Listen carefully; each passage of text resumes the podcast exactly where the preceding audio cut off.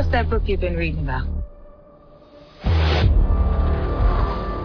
It's about heroes who get to go on adventures, defeat monsters, and save the day. Little boy from the south side of Chicago, the only tourist to get to do that. This story is about my father and the secret birthright that's been kept from us. You're going after it. We're gonna need a car. You gonna stand? This is family business. And families stay together. Bad for my health, scared for myself. Just because they don't want you here doesn't mean you're not supposed to be. Gotta get away. This is an invitation to unmitigated power. Where in the hell did I go wrong with you, boy? I told you to stay away from that damn place. There's something here. Just trying to get out.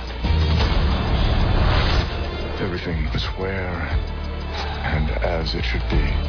From God to man to creature.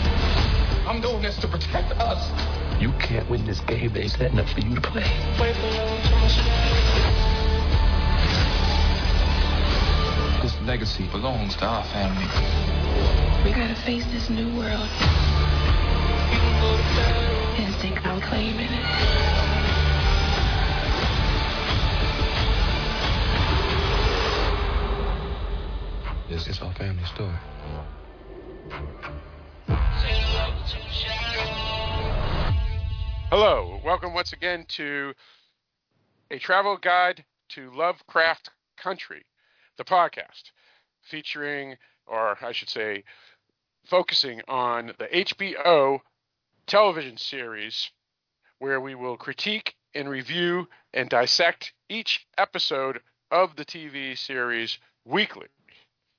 Now, I am Philip from the state of New Hampshire in the US of A, and with me in the state of New York, Hi, this is Mike.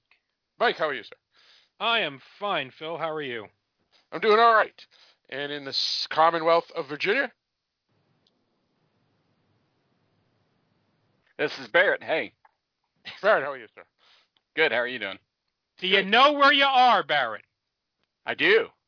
Okay, just checking. Just checking. Hey, it was just a long And- pause. It was dramatic.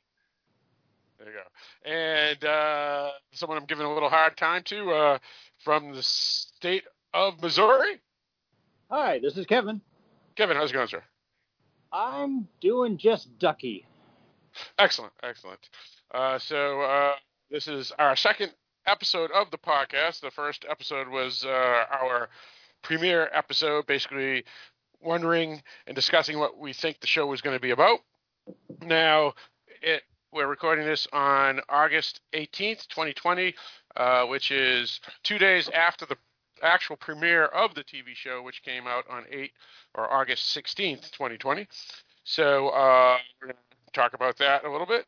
Uh, before we do any of that, uh, where folks can find us uh, on the internet and whatnot, uh, we can be found at darkdiscussions.com, which is the Dark Discussions Network. This podcast is uh, part of that network.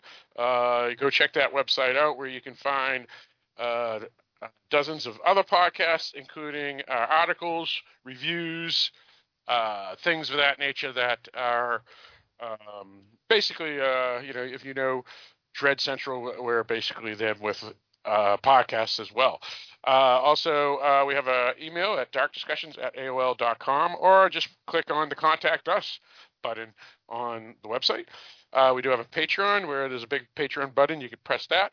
It'll bring us to, or bring you to, to patreon.com backslash dark discussions.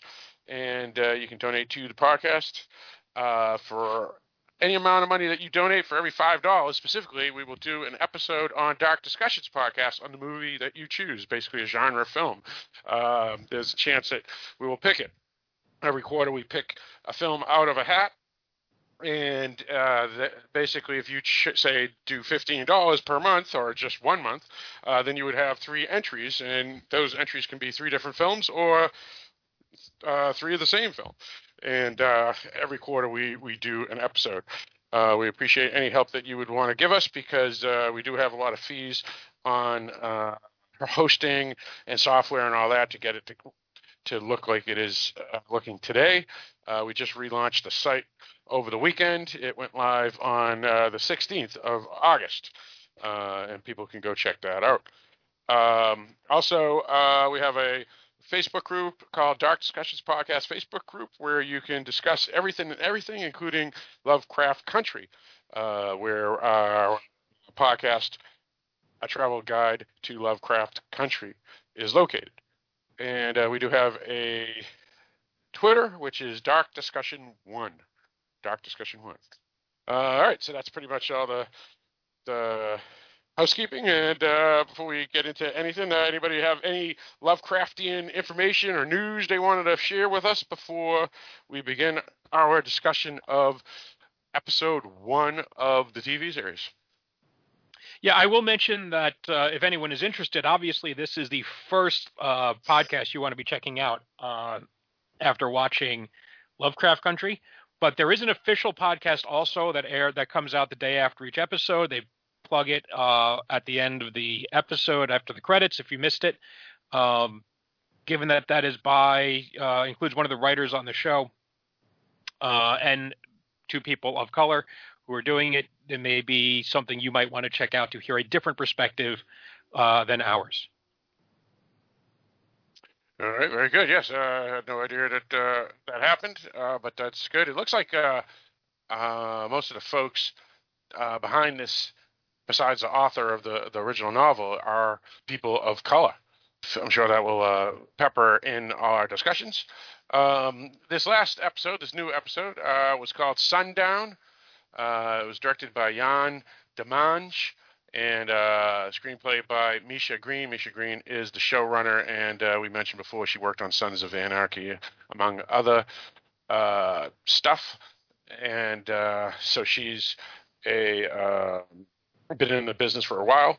Uh, Yann Demange is actually a Frenchman, um, and uh, he is known for uh, the Dead Set television series, which was that British uh, f- kind of found footage that is like uh, I forget uh, the name of the show that it's kind of focusing on, but it's basically a bunch of people that live in a house on a reality TV show, and what happens is a zombie infection comes out and it's broadcast live or something. I haven't seen it, but it gets really good reviews, and I think it's now on Amazon, uh, Netflix actually. Um, and that's pretty much all I, I got about the, the people behind this. Uh, as I said before, original air date was August 16th, 2020, and it had, based off of Wikipedia, U.S. viewers, uh, 760,000 people watched it, uh, I guess, live and uh, basically not necessarily live, live or when the hour that the show was live, if people started it anytime in that hour, they would be included in this number of 760,000. Uh, obviously, uh, that'll probably rise based off of uh, people watching it a few days later and, and such. Um, and that's pretty much all I got. Uh, the show is generally getting uh, favorable reviews on Rotten Tomatoes uh, and various other outlets. Um, about 97% uh, good reviews based off of, uh, I guess, the one to four episodes. I'm sure that they were able to look at, um, it, you know, for review prior to its actual release, uh, and that's out of 76 reviews. All right, so uh, I guess we can uh, get into uh, what we thought about the episode. Uh, so let's start with you, Mike. Yeah, I liked it. Uh, I liked it quite a bit. This is going to sound weird. It reminded me a bit of the first episode of Supernatural. Um, so, in in this regard, um, it's a. I'm guessing a longer than normal episode because it's about an hour and like nine minutes. Um, but there's a lot of the episode that sets it up. So in the first episode, Supernatural, like the first half of the show is just introducing the characters and the basic concept of the universe, and then they kind of get in like a little mini episode with them dealing with a guest. A ghost rather at the second half of the episode to show you what this series is going to be like and i think that's probably what a lot of this was where there's a lot of setup for the first uh, half hour or 35 minutes of the show um, before you get to the parts that I think is going to be more typical, where you get to the actual horror portion of the show. Um, I think there was a lot of sharp writing, um, especially in, in terms of the dialogue. Uh, some interesting themes, which we'll talk about. A few things that I'm pretty sure were call outs to other uh, genre uh, uh, genre fiction, and um, and honestly, I thought the ending uh, was was absolutely riveting uh, and and as close to frightening as I'm going to get off of a TV series. All right, very good. Um, okay, so uh, I'll go next. Uh, yeah, actually, I kind of liked it. I I wasn't. I have to disagree with Mike. I, I wasn't scared much at all because I mean the three main characters, at least in the first episode, we're going to have plot armor, so I wasn't too worried about what happened to them. I, I, I'll address that. I, I, I'll, I'll, I'll okay. explain why I wasn't sure everybody was going to survive. Oh, okay. Very well. Um, yeah, so I, I pretty much figured that n- n- none of the lead characters are going to die. I mean, they're listed in the main credits for a good period, um, and, and they're promoted as, as three leads. Um, there are some scary moments uh, that aren't related to horror, science fiction at all, and that was more of the interdynamics between uh, folks um, and that would be the racism that, that's in here, and that, that was most certainly scary. But for specifically as a horror, I, I didn't I didn't think the, the horror elements were really that scary, uh, meaning the supernatural and so forth. Um, I did have a, number of nitpicks uh, that I think were possibly uh, mistakes uh, in the screenplay uh, or or things that were missed, and I'll bring them up, but uh, they they just I usually don't bring up nitpicks, but these these kind of like were like light bulb over my head when I was watching. Uh, and again, some of these may I just may have missed something, and I'll bring them up as we discuss uh, during the episode. Um, uh, the acting was uh, fantastic.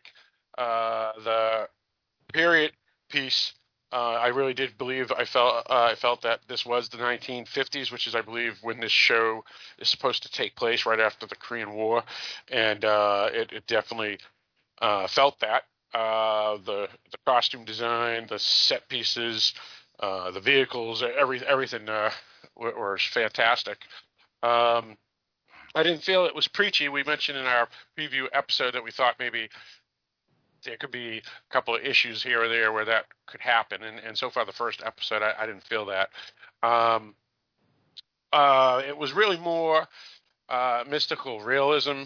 I felt. Um, or dark fantasy rather than horror or even science fiction. So um, that's really not my uh, genre, but but uh, I did appreciate it more uh, than a lot of dark fantasy and mystical realism television, uh, and I felt it was as, as good as something like True Blood, which I enjoyed tremendously, uh, or Supernatural for that matter, as you brought up, Mike. So. Uh, I don't know if I give it a high recommend because I think it's a limited type of audience, but it's definitely a solid uh, debut and uh, something that I'm looking forward to uh, future episodes. Uh, let's go with you, Kevin. Yeah. Uh, well, first of all, I'll just let you know I am going through the book a- as well. So I'm probably you're probably going to hear the in the book in the book in the book book book from me a couple times uh, during this podcast. But um, I like the show. It kind of brings some very harsh realities to home for me. Well, I wouldn't say to home, but brings some very harsh realities to light. Uh, you know, yes, we hear about you know segregation, and we hear about you know Jim Crow laws and just how awful blacks were treated back at that time. Um, and honestly, I I thought that. I mean, maybe my history must have been askew, but I thought the North was better than that. I I really had a because I mean I think all of us, well maybe not Barrett, but I mean I grew up in the North. I grew up in upstate New York, where I did too. yeah, I mean racism was like nothing up there. It it didn't happen, you know. And if, any and if it did, they, those people were shunned, and it was like very small numbers of people that would do anything stupid like that. And it's it. I mean, there were times. I mean, now some of the stuff that we you know that we um, that we saw last night on TV were also in the book. Uh, anything minor from the one guy that was trying to make monkey noises while uh, the the main character Atticus was eating banana. I mean that was in the book. Um, things like that, but uh, but I mean, like I said, it just I'm very I was I was angry uh, a few times um, and also slightly embarrassed for for being thinking that the North wasn't that bad, but the North was that bad.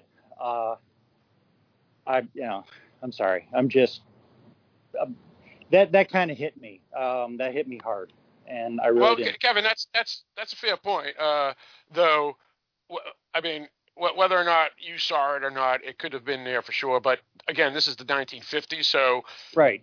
well, we Oh, were born, right? Oh, right. And the thing is, is that for, I mean, for example, like I think all, I mean, we all grew up at a time where Jim Crow, you know, was just something in the history book. You know, black people, you know, only having to stay in the back of the bus. To me, to us, that's that's just history. Um, when people who are, you know, our grandparents' age, you know, they lived through that. But like I said, I always thought that it was more something that you that you wouldn't see in the North. And I think that's the part that that I was not expecting uh, when I was going through the book or watching the show was, you know, I didn't think the North was. I mean, for I guess from my history classes, I guess I was led to believe that the North wasn't that bad when the North was that bad, and I'm, it's it's shameful, you know, and that's. But okay, uh, enough of that. Uh, all that aside, the show was the show is good. The show is, uh, I mean, the actors are fantastic. Uh, you can re- I mean, almost instantly, you you kind of connect with the the characters uh, because you know you sympathize with them. You know the uh, like the three main characters. Each one you're rooting for. Each one are like each one are likable. They're you know they're they're i mean yes you can tell that they have their flaws but they're not well let's just face it they're not jerks you know they're they're decent people they're good people and they're just trying to they got stuff that they have to do and they really don't have such a serious character flaw that you that you would dislike them All right, very good. Uh, Barrett. Um, I really liked the show. Um, it was very enjoyable. It had things to keep me interested all the way through. Um, although the second half, of course, is much eh, much more that way than the first half. The third first half is a lot of setup, and you get to really learn a lot about the characters and grow, grow closer to them and kind of sympathize and empathize with them and what they're going through. Um, I thought all the acting was great. Um, the set pieces were really well done. I mean, I felt like I was in that time period. Um, it was a very enjoyable first episode, and I'm I'm definitely looking forward to seeing where it's going to go. All right, sounds good. Uh, before we uh, get into uh, discussions, uh, folks who are curious, uh, the quote unquote wiki wiki for this, uh, not necessarily the episode, but the show itself. Uh, Lovecraft Country follows Atticus Freeman as he joins up with his friend Letitia and his uncle George to embark on a road trip across 1950s Jim Crow America in search of his missing father. This begins a struggle to survive and overcome both the racist terrors of white America and the terrifying monsters that could be ripped from a Lovecraft paperback. Um, for folks who are curious, uh, you know, this is based off of uh, the novel, um, and uh, uh, the novel is uh, written by what's the man's name? Kevin, you got the book right? Uh, hang on a second. Let me see. Matt Ruff is the novel. Yes, that's it. That's Oh, it. Yeah, uh, and it's uh, obviously based off of the H.P. Lovecraft author's world that he created. Uh, the, uh, the show, at least episode one, basically takes place between Illinois to Massachusetts. So that would be Illinois, Indiana, Ohio, New York, and Massachusetts. But uh, the the ten minute beginning takes place um, in Kentucky and and I think Indiana. Um, so uh, that's all I got there. So I guess we can uh, discuss everything and anything. Uh, again, uh, most people who probably are listening to this podcast want to hear opinions and such, meaning they've all have seen the episode, and if they haven't, tough luck because we are going to spoil things because we're going to discuss, dissect, and review every and any scene in this episode. Uh, we're not going to do um, A to Z, meaning you know just a commentary on what we saw, but we'll talk about specific plot points, uh, the characters, our feelings, and things of that nature. So uh, let's see, uh, who wants to begin? Uh, Barrett, why don't you begin? What, what do you got? What do you want to start with? Um, so in the very beginning, we get a war scene. Um, it's kind of interesting. Um, where it's it seems like a dream and it ends with a horrific being. so it kind of starts out giving you that horror feel for it. Well, the, the, being, the being is Cthulhu. Yes, it is Cthulhu. Yeah, we're spoiling everything. I mean, this is and this is in the first five minutes anyway. yeah, it's in the first five minutes, and it gives you kind of the setup for um, Atticus. Um, and he wakes up with that. I don't know if it's a dream or a vision or what. Um, well, I'll tell you what I think. I okay, think, go ahead. Yeah, I think it's it's a dream, and let me explain why. Here, here's uh, Atticus, who's a Korean War vet. Uh, he's back. Uh, had been living in Florida for a bit. He's heading back home to Chicago because his father has uh, gone missing, and uh, he wants to find out what's going on, and he figures to start uh, his hometown of Chicago, where he has family and friends and information that may help him find his father. Also, he's a big uh, reader of science fiction and pulp novels, and H.P. Lovecraft uh, was one of the bigger ones, and uh, his stuff was uh, still gaining steam back in the 50s because Arkham House, uh, the publisher that Arthur Derleth, I think the guy's name is, uh, who's also a fantastic author, um, re-released all his uh, stories, and he was semi-famous uh, for a select audience even in the 50s. Um, and since this guy takes place in the 50s, we had uh, themes like uh, War of the Worlds, obviously Cthulhu, which is the, the octopus monster from Lovecraft stories. we had uh, the uh, Princess of Mars, which is uh, Burroughs's uh, novel, and all, basically all these books that he read, never mind his own uh, interests such as sex, baseball, and his history in the Korean War, it all came together in this little dream uh, as he's on the bus uh, heading from Florida to Chicago. Mike, am I right? Sound right? Sounds about right. Possibly the most awesome opening to a TV series ever. Well, one of the things I question about that is something about his Korean past seems a little interesting and suspicious because of a phone call he receives later on. Oh no, no, he makes it. He makes he it, makes but yes, But the person he talks to Right. is it seems a little strange. So I, I I'm wondering about his past. Yeah, that's a good point. Right, right. Yeah, it could be uh, uh, a woman or something that uh, he had a relationship in Korea, and probably in Korea, just as he would in 1950s America, probably had a racism as well, because uh, Korea, even to this day, is is a very very uh, segregated, racist country, unfortunately.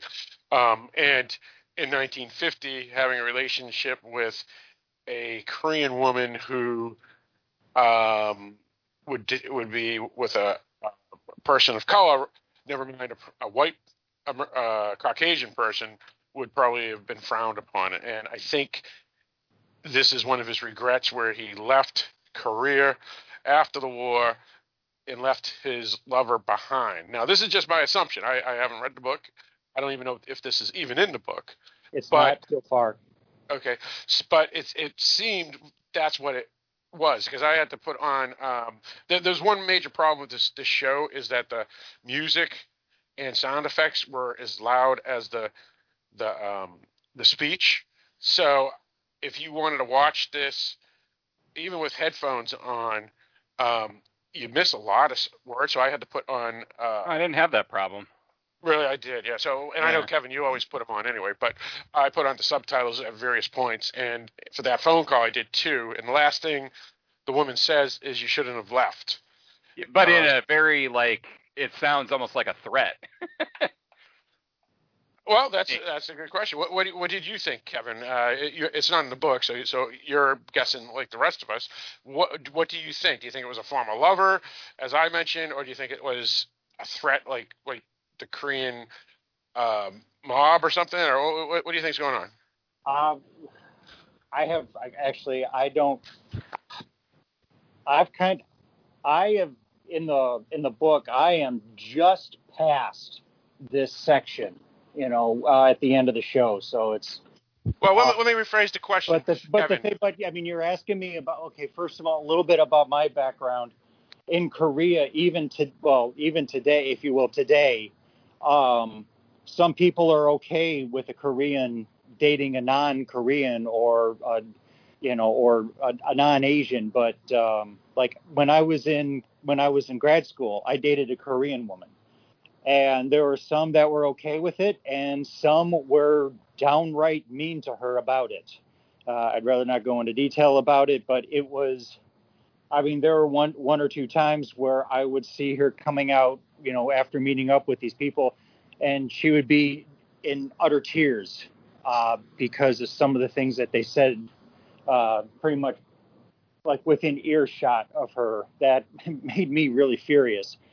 But um, but so the whole you shouldn't have left. I really don't know. It the thing is is that as far as I remember, the music also wasn't.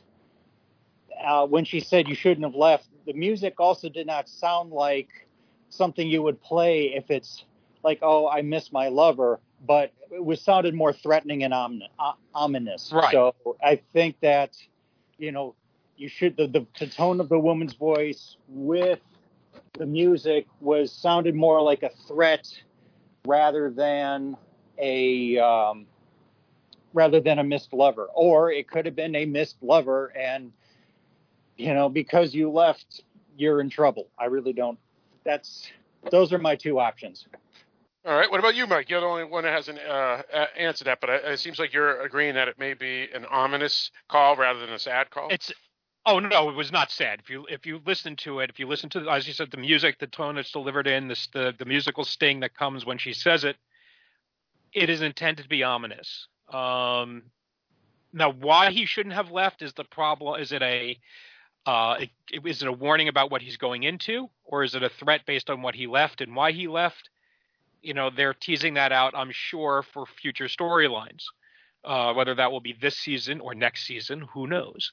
Um, there's just so little there to really comment on. I don't know that there's there was much more to add because that was it, right? It was a three sentence exchange. Yep. She says something in Korean, and then she says, "Take yeah, is I that think she you?" said. I think she said hello in Korean, right, or something like that. yeah. Yeah, And then I'm she says like, "Yeah, Tic is that you?" and said you shouldn't have left. You know, and that and that was about it. Sure, sure. All right, all right, So- very well. So, so that's something we'll we'll figure out. Uh, Barrett had a good point there, which is something ominous in his past, specifically in Korea. Uh, I obviously misspoke, miss. Well, I won't say misspoke, but maybe misplaced what I thought it was the call. But again, um, I was having issues, and I had to replay that scene like three times, and finally had to put on the the subtitles. So I wasn't really paying attention to the cues because I was trying to really get the words rather than the tonal shift. So uh, I may have missed something that you three folks uh, picked up on. Um, yeah, and um, I mean, what we get, we have very, very little background information about Tic. Um, we get, I mean, we get a lot, but there. Let me put it this way: we know a lot about Uh, his childhood. who's who's Tic for folks that don't Uh, understand? the, the lead character is Atticus Freeman, which Yep. is a very on the nose name. Um, but uh, we know Tic, right? what's that? His nickname is Tic. and his nickname Tic. Yep. Uh, Atticus, I'm assuming, coming from, of course, um, Atticus Finch from To Kill a Mockingbird, and Freeman, kind of, you know, hello, Freeman, um, which, which is obviously a double uh, meaning given that he is a black man in the United States. Um, he, we know he has a uh, rough childhood. He had an abusive father to some degree or another, and a father who is an alcoholic. Um, we don't know what happened with mom. I don't think. Uh, he was a nerd who has always loved reading. You know, he, there several references to his thick Coke bottle glasses he had as a kid. Uh, you know, and his love of science fiction. You know, his uncle George loved horror. Um, uh, he joins the military to get away from his dad. Now, Goes if, if he had, I have to ask you. Yes, here, that that Right. was one of my nitpicks. Was the glasses? Yeah, yeah, because if They don't have had contacts. glasses back in 1950 when, and he doesn't now, they didn't have eye surgery or um, contacts, right? And and the military definitely wouldn't take someone with that type of eyesight, and yet they emphasize how thick the glasses were, like numerous times in the show. So that was one of my nitpicks, just as Barrett's. But And, go on. and I also noticed, I'm sorry uh, for interrupting, but one thing I also noticed is when he does put glasses on, they're they're thin. The the lenses are thin. I mean, today we have the lightweights, lightweight lenses, which are supposedly you know strong, but they made them thinner. But you know, when you see him put those glasses on, I'm sitting there thinking to myself, did did his eyes get better? And if so, how? Because I would love to know. Well, how. that can Well, happen. That can yeah, happen. can happen. I know that. I know that. That's that was kind of my point. Is that how on earth did that guy? How on earth did his eyes get better? Because I've got Coke bottles. I mean, Eric, you know, Dark Discussions co-host Eric can tell you because I grew up with him. He's he's he's seen me with my glasses on, and he knows they're Coke bottles. And thank God for contacts. But the thing is, is that you know, I it's as somebody with eyesight like that, it's just hearing that oh he doesn't really need him much anymore. I'd really like to know in their world how did that happen? Well, Yeah. I don't know what whether he was nearsighted or farsighted, and if that matters in terms of the military. Um, I don't know how much the military really in 19, let's say 50 or so, right? Because this would have been when we were in Korea or around the time we were going into Korea. I'm not sure when you're in the middle of a shooting war, uh, how much the military really cares about that, especially if you happen to be a black person signing up. Well, Um, Yeah. the thing is they don't And- want you accidentally shooting your own people. Well, yeah, and I also don't know, like, so was he nearsighted or farsighted? I don't know how thick his glasses actually were. If you look at the photo, they were big glasses, and that kind of could have been referring to the, the like the diameter of the lens as opposed to the thickness of the lens when they talked about the Coke bottle glasses. Um, and they could, it's, it's, so I don't know. It's, um, might it'd be interesting to see if they ever address it. Uh, I thought of the same thing myself, uh, but it's a I think as things go, it's a relatively minor nitpick because he could clearly get a get along fine without glasses. Um, and I can't Now- remember now. I didn't pay attention. There were a couple of times we see him reading in the in the in the movie in the show, and I don't remember if he was wearing his glasses when he read or not. Now, Uh, uh, He, Well, he I was never- on the bus. I have, I'm I have pretty to say, sure.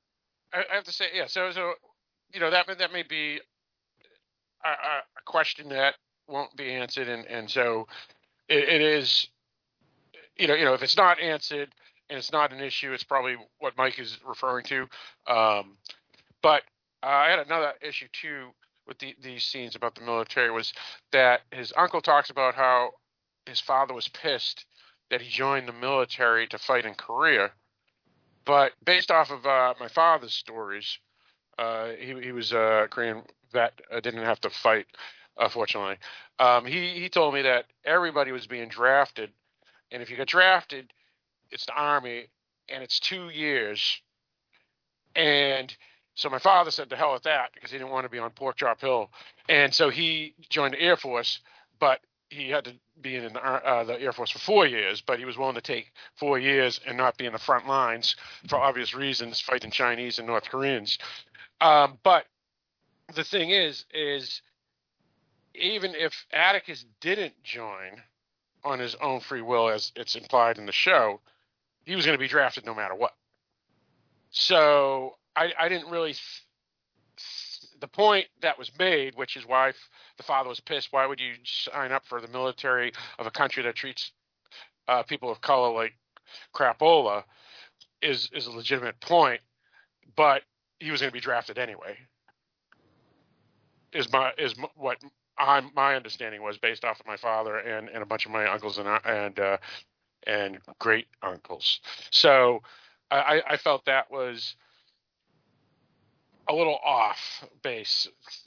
And, and, uh, and in other words, the father was a jerk because the guy was going to be drafted no matter what. I mean, obviously he was a jerk anyway, but his argument against Atticus joining was I felt it was stupid. Any thoughts, anyone? Well, he did join, um, and it was a big, big point of contention between the two of them because even later on, uh, as far as I remember, he Atticus actually gave an interview um, with somebody about you know black man in the army, and the father even got. I mean, that's when actually push came to actual fists, where um, he said so it was saying something like that that you know you know you risked your life for a country that hates you and now you're telling other black people to do it and yet and yet they're all going to be drafted anyway is my point right Yeah. and that's why that Well, whole not that- thing they're not. They're not was all. They're not all going to be drafted. Well, right, right. But see, my father wasn't sure if he was going to get drafted, right? So he he wasn't he didn't sign up. But suddenly he got his draft notice, and that week, the day he got his draft notice, he walked over to the Air Force and he said, "I'm joining the Air Force," and they took him because you know he didn't want to be in the Army for obvious reasons. So you're right, Mike. Technically, there's a chance that he couldn't. He could have took his chance and, and waited for his draft card to come up. So, all right, uh, I guess I guess my nitpick on this one isn't that big of a deal. That's a fair point. Um, all right, so uh, who who wanted to go next on something uh, or, or this Wait. topic here? He did seem to have some animosity though, like when he passed the guy that was recruiting and the little kids were around him. He kind of gave him a look like. You know, I, don't thought it was the the recruiter that was giving him the look, and not No, Atticus. Atticus was looking at him kind of funny. I thought, like, I don't know, not happy with him or something. Yeah, I guess. I, I, I don't Maybe know. they Yeah, each yeah, maybe. So- they knew. Wait a minute. So it's, I, I missed. I was just looking something up. What was the What was the the, the question here? Oh, Um, basically, there was a scene when he's in Chicago where he's walking down the street, and the, this uh, recruiter for the U.S. Military, I don't, I don't know what service, uh, had a table out front. Right. On the He's side- telling him on the on the travel. Yeah, sign up and see the world. Right. And that recalls back what um, Atticus had said earlier in the the episode, where he makes the comment that how else is a is a as a black boy supposed to to do that? And you know, is Right, that's right. the only way you're going to get that shot. But it It's seemed to me that he was giving that guy like the evil eye almost. Yeah. in Like you scene. you know, yeah, you're you're lying to me. You're lying to these kids. Okay. Yeah, yeah. see, see, it's that that must have went over my head too. I, I, I saw the scene and I knew what it was represented, but I thought it was the other way around, where the recruiter was the one that was. But yeah, it makes more sense what you guys are saying, which is Well, they neither one of them seemed to have. There were no warm feelings exchanged between them. No, I can't tell you why. That is entirely my supposition, based on you know what we've learned of the of Atticus so far. Um, but we have no idea what happened to him in Korea, um, and we don't know. Like, was he honorably or dishonorably discharged? Uh, he's you know, so there's all sorts of questions there. So that is, in my opinion, that's completely complete supposition on my part. Sure, sure. Yeah, yeah. I mean, it was obviously you, technically you can say it's just a throwaway way scene, but it's enough there that for whoever the, the type of person watching the show would get an idea of what it meant, and and one way to take take it would be Atticus looking at the recruiter, listening to him saying, you know, see the world, and assuming Atticus was thinking this, that oh, you're lying to them just as I was snookered. Right. But well, Atticus don't know. Atticus wants to one admits he he did it to get away from his father. He said that's why a lot of kids sign up. I did it because I wanted to get away from my father. And he says that to the um, I'm pretty sure to the, the the lady on the bus Sure. because he's talking about this. He's ironically that's the reason he's heading back to Chicago is to try to find his father. Right. Now, uh, It's just see the Uh, thing in the book, it never really talks about that. Hmm. I wh- mean, why he joined the military? You- Right. It, well, no, he did talk about in the, as far as I remember, in the book, he did talk about why he he joined, but I don't remember him really. I, I'm I'm probably I'm going to be listening to it again just to make sure, but I don't remember him actually regretting going into the army. Right. Okay, so Right. If he really regretted it uh, going into the army or not, because he really didn't. He didn't seem like he did, at least in the book he didn't. So that's why I thought that scene with him, you know, kind of him and the recruiter kind of looking at each other that way, seemed a little off. But like I said, I'll Well, read- Kev, let, let me ask you this, Kevin. Let me ask you this, Kevin. Could it be you haven't gotten to that part of the book, or this is a change by the showrunner, who is also the screenwriter for this episode, to show um, or, or possibly give a, a statement of the black folk fighting for a country that didn't give them what they should have had, which was equal rights. Well, no, and that could be it. I mean, that it, like I said, it, in the book, everything chrono. I mean, from what I remember in the book, everything chronologically that we saw in the show so far has happened pretty much parallel. Though there's some things that happened in the book that did not, or uh, some things that happened on the show didn't happen in the book, and other way around. But um, uh, as I said, I'm going to listen to it again, but I I'll listen at least to the first part again because I don't remember him really saying, you know, that was a bad, like him saying, you know, join the, the army, that was a bad idea. For folks who are listening, who are interested in uh, a excellent um, synopsis of what he saw, Kevin has a article. He sent an email uh, to me that is uh, going to be on the website uh, Thursday. So darkdiscussions.com website, just uh, go on there and you'll see uh, the post. So it's a, basically his synopsis of episode one. Uh, we appreciate that you s- sent that over, Kevin, and uh, folks can actually uh, go to the website darkdiscussions.com and read that on Thursday. So check that out. Good, go ahead, Mike. Yeah, it also may just be that it has nothing to do with him. It just may be that here's this recruiter selling a pack of dreams to these young black kids, right? And having been in the military and been in the war, you know, he knows he's kind of selling him a bill of goods. And again, he mentions he's he's different. He didn't join the military to go see the world, but that is how he is selling it. So, you know, he may just be an exception, but that is how it is being sold there. And we don't know what his conversations would have been, say, with his platoon mates. Um, And and Mike, how let me ask you this. them felt about signing up if they regretted it afterwards. So it may not be about him. It could just be about a, general issue of principle. Yeah, that's that's what I'm thinking. That that the the screenwriter just wanted to point out something uh, that that is a, a talking point um, and such. Uh, Mike, let me ask you this. Uh, and again, this could have been over my head too, uh, or I missed it, I should say.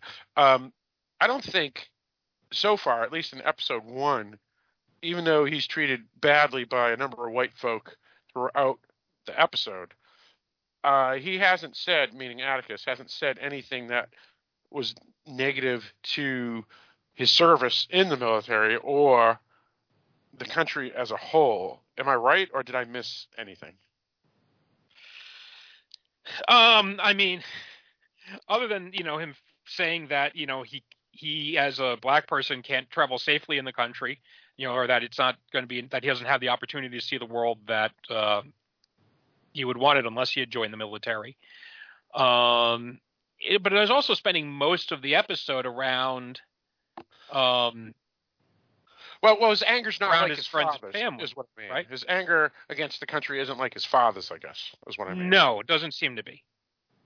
Gotcha. Yeah, Uh, I was just, I was just, I just want to make sure I, I didn't miss anything, um, because, uh, again, I, I, I had to rewatch pieces because uh, of some issues I felt with the the music and sound effects uh, at the same level as the speech, but uh, appears I, I, didn't.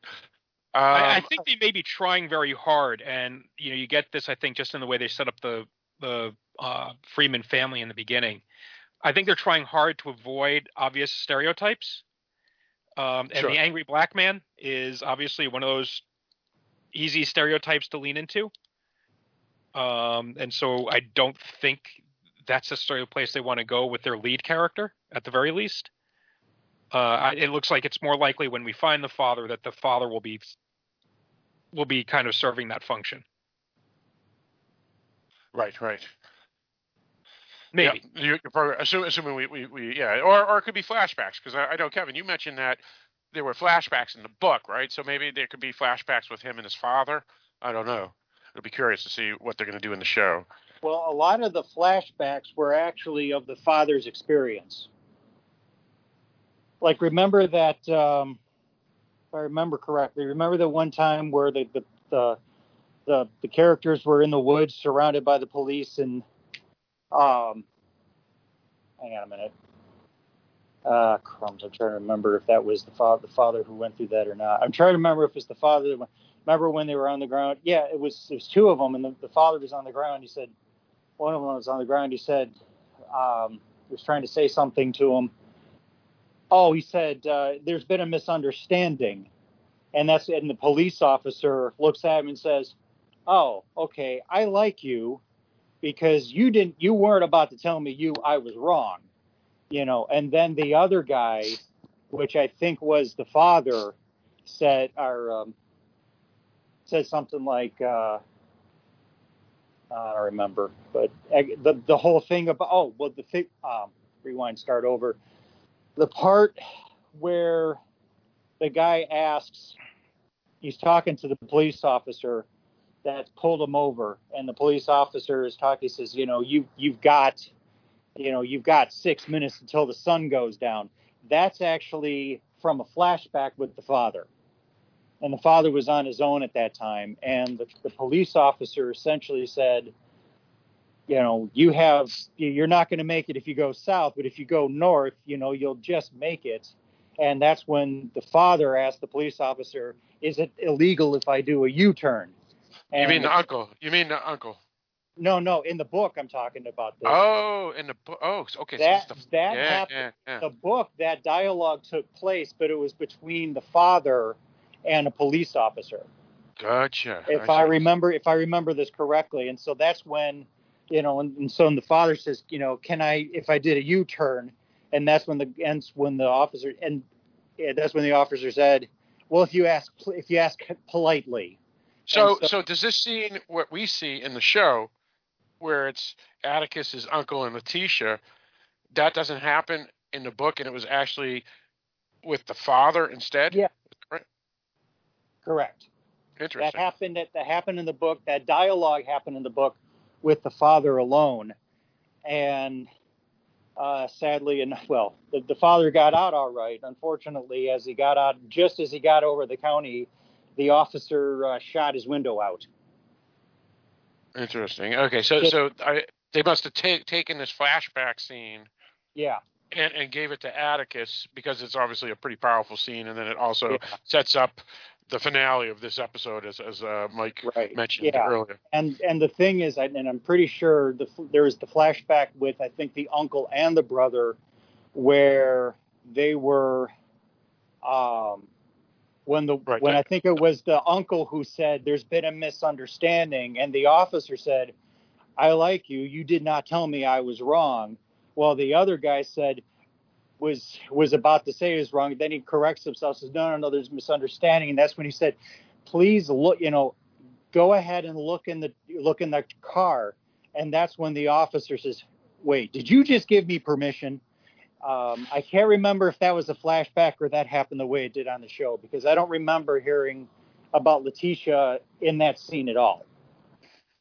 Gotcha. All right. So so it looks like uh, they may be taking some liberties, by taking uh, various scenes and, and, and giving them to other characters uh, Yeah. because of their, their power and, and, and whatnot. Um. All right. and let's that talk seems about. like an important. That's an important scene to kind of set up what Yeah. follows in the rest of the episode. yeah. Almost Yes. certainly. Yeah. Yeah. Um. All right. So uh, let's talk about uh, what.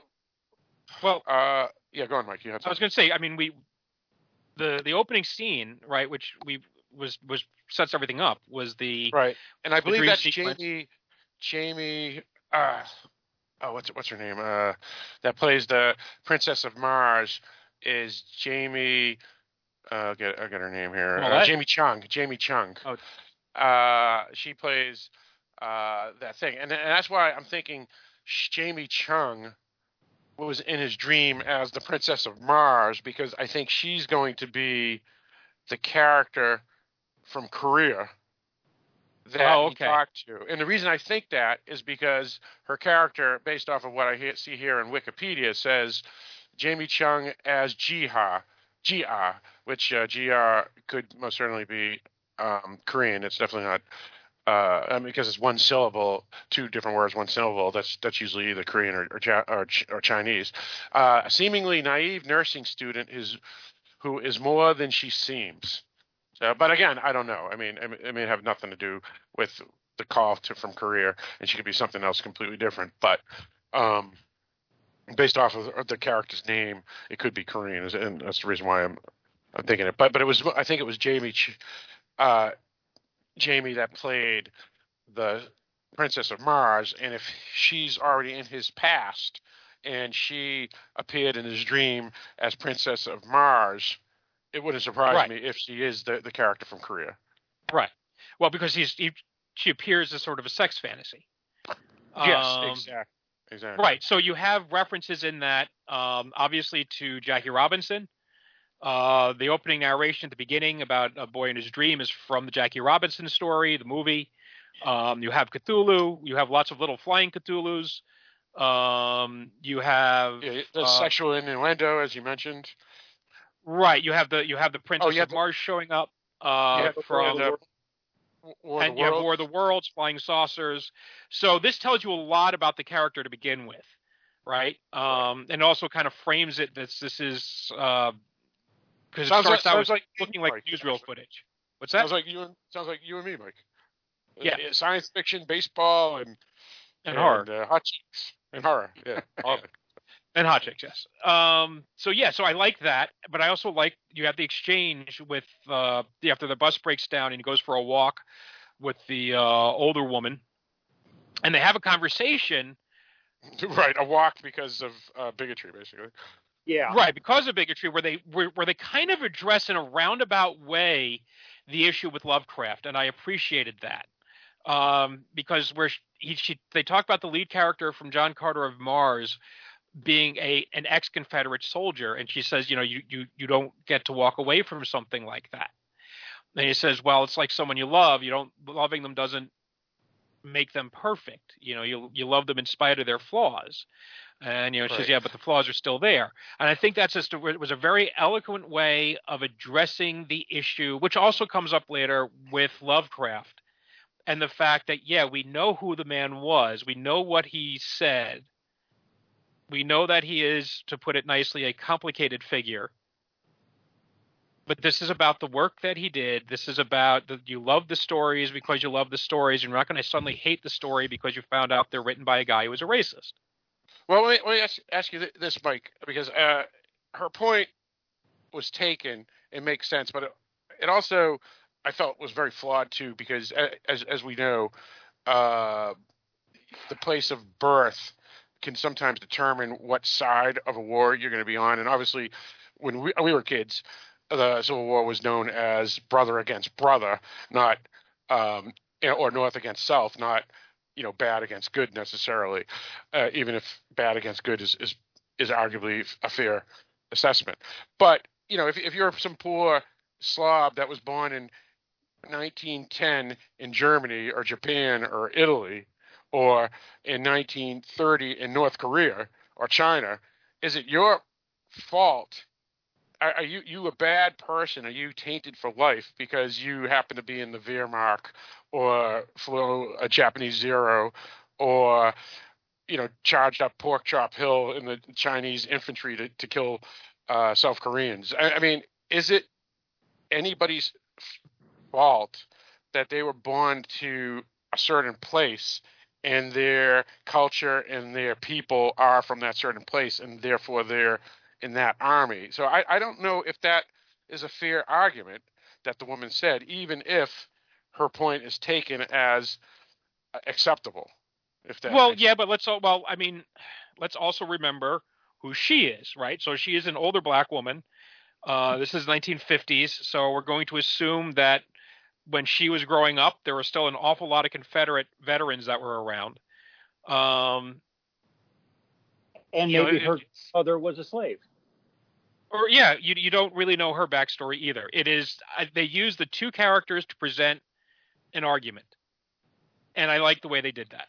That's all you know. So so that's that. You know, it's um and present the two sides and saying, you know, again, we know who Lovecraft is, and you can't make the argument that he was drafted into the army or something. But he is a product of his time. If Lovecraft was born today, he, I doubt he would have the same exact opinions he did then. We are all somewhat of a product of our upbringing and our environment. And there's a good chance that, you know, however enlightened or unenlightened you think we are now, we would not have the same views today if we were all born in 1920. Yep, totally agree. Sure, Um, sure. And and the people that are born in 2080 will will look, look back at us and have different views than say us, right? So, and, and again, it depends on your culture and your country too. You know, I mean, I always bring up the the Arab Arab Palestinians versus the Israelis and whatnot, or or whatever. And depending on what side, if you're a, Palestinian folk, you're going to look at something completely different than say if you're a, Jewish uh, Israeli folk.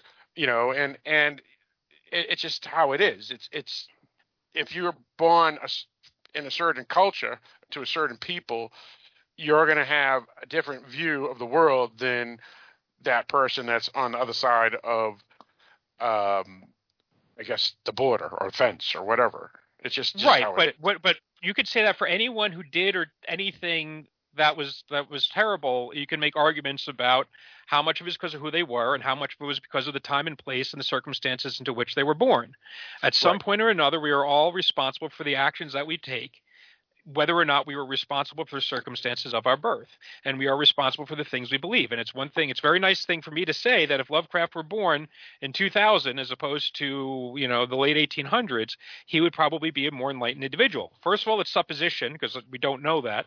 Um, but the reality is he wasn't, and he held beliefs that we find repulsive today. And so we can acknowledge that he's not being, he shouldn't be put on trial. We acknowledge it, we move on from it.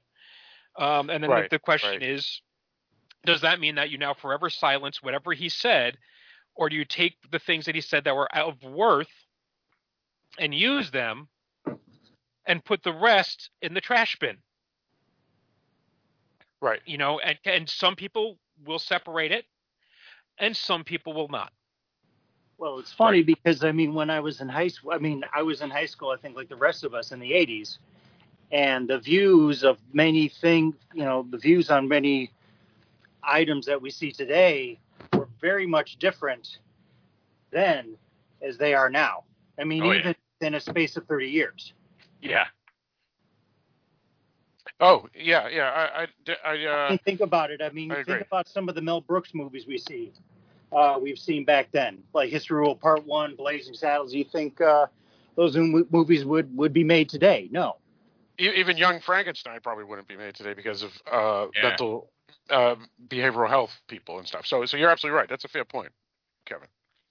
But I mean, but I mean, what Mike is saying. I mean, I'm agreeing with what Mike is saying. I'm just saying that uh, it's more than just a 50 year gap, you know, a generational gap. I mean, it could be a 20 year gap. Yep. Or even Yeah. even a 10 year gap. Yeah. Right. Um, I mean, I was born, but my my when I was born, my father would have been in his late twenties, right? But now my father uh, was born in New York City, um, but uh, you know he wasn't born down south. But he grew up in a time when you did have segregation and you did have you know whites only water fountains and things like that down the south. He would have been born well. Well, he was born right before. Um, we got into World War II, so this was also obviously before segregation, uh, desegregation in baseball. This would have been before um, uh, Little Rock and, and and the desegregating of the schools and all of that, and that that is a relatively short span of time, right? Especially you know those of us who have lived for more than a couple of decades, realizing that less than 30 years really is not that big of, of a difference historically, right? We're talking about for us going back to 1990 right? And you look at, say, for example, the breakneck pace in which there was there have been changes in in the views on um, on gay rights or LGBTQ plus rights, whatever. Um, gay marriage was is a was a as far as social change goes was like a whipsaw. How fast that changed because I remember when it was ninety percent of the public was against gay marriage, and that included a huge percentage of homosexuals who said, "Why why do we need to get married? You know we're not having kids. Um and that's going back 30 years. And the whole and the the script has completely flipped on that. So um you want to be careful about judging someone by your by someone from the past on the modern standards but you also have to look at what they did say. You don't make excuses for you say that's who they were and you either live with it or you don't. And again i think that's the statement that they were making here. They love the stories. The man is the man. They love the stories anyway you know, not because of the flaws. They're not forgiving the flaws. They're not ignoring the flaws. The flaws are there, but they love the stuff regardless of it. Yeah, no, and, and that's a fair point. That's a fair point. I mean, I mean, if if it was that way forever, where you you couldn't forgive or you refuse to forgive because you don't forget, you should never forget, but you should you can forgive. But if it wasn't, when you know all of us were born, you know, which was only um, thirty years after World War II ended, you know, Japan, Germany, and Italy would still be considered pariahs and yet back in the 70s the 70s if we didn't like japan or germany specifically it was because their economies were, were stealing stealing our stuff not because they fought us in 1945 so it it, it I don't think yeah, it- stealing anything, but yeah, let's. Um, well, well let me st- but- not steal. Let me let me rephrase. Uh, uh, where their their uh, industry w- was taking up away a lot of the U.S. industry. The and, and, you know like German cars and Japanese cars and stuff. So yeah, you're right. They weren't stealing anything. They, they All were just more superior at the time. But go on. What all right. it? So, does anyone have anything else to say about this point? Because we're kind of belaboring it and getting Well, away from the actual show. Yeah, and that's fair. That's fair. I mean, yeah, I we- do we- not, but I think you made a perfect point, Mike. All right. Yeah. Um. So yeah. So I think they do a lot in just in that opening scene of showing you a guy who is you, you can tell because he's got his uh you, that he's been in the military. He is a kind man, right? Because he's offering to help uh, the old lady. Uh, you see him give the finger to, to Kentucky as they leave uh, uh, Jim Crow behind. Um, the only thing I found a little incredible in the scene is that they are about they are there's like one seat between them and the white people in front of them, and the black lady makes a comment about the bus being by another dead slave owner. Um, Right.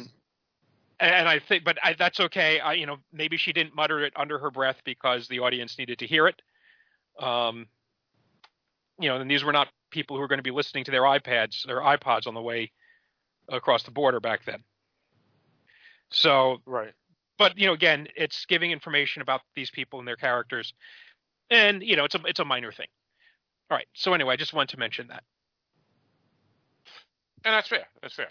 Well, I Uh, think it um, gives you a sense of his his nature. He's very helpful Yes. throughout. oh his nature he's helpful he's smart right he's Yeah. he's well read oh, he's soft um, earth. and Yeah. and he's He's a forgiving guy. and he's a forgiving guy right he is not the guy going around necessarily with a chip on his shoulder he is in a he's just leaving to the Jim Crow South, but his biggest chip on his shoulder is towards his father. You know, so again, it's not saying that he's he's loving the situation.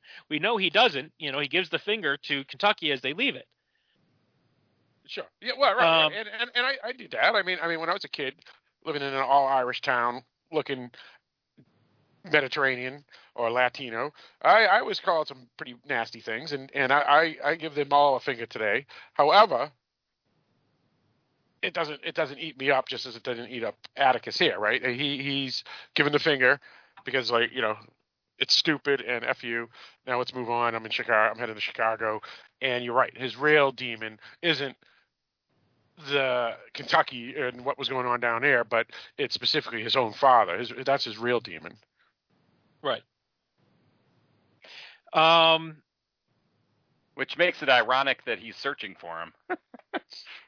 Well, it, you know what it is? It's it's. that- I think it could be the part where you you know it's blood is blood. Even though his, his father was a prick, and he, he didn't necessarily get along with him, I don't think he has the the hate in his heart for him, like some people would for for an abusive parent. But also, he could be part of the de- the demon that his father is. Is he's looking for recognition and and what Maybe some closure. well, and uh, yeah, that's a good point too. Closure too. So it could be closure. It could be uh, need need for respect and love from the father. Like maybe now, you know, 15 years later or whatever it is, you know, maybe the father will say, you know what, son, I'm sorry. You know, who knows what he's thinking, but that's what I'm thinking is going on. What, what do you think, Kevin? Um, uh, well, like when we started off, we all saw that he said, you know, I left because of my father. Now because of my father, I'm coming back. So there is that. I mean, his father was was not a nice guy. His father was a bit abusive. I mean, it seems like there's a few, uh, you know, there. were- I mean, there's that one scene where you have Letitia arguing with her with her brother. I think it is uh, about stuff. And you know, I mean, overall though, just trying to think about it. Yes, it's. I think Well, I that think scene is really.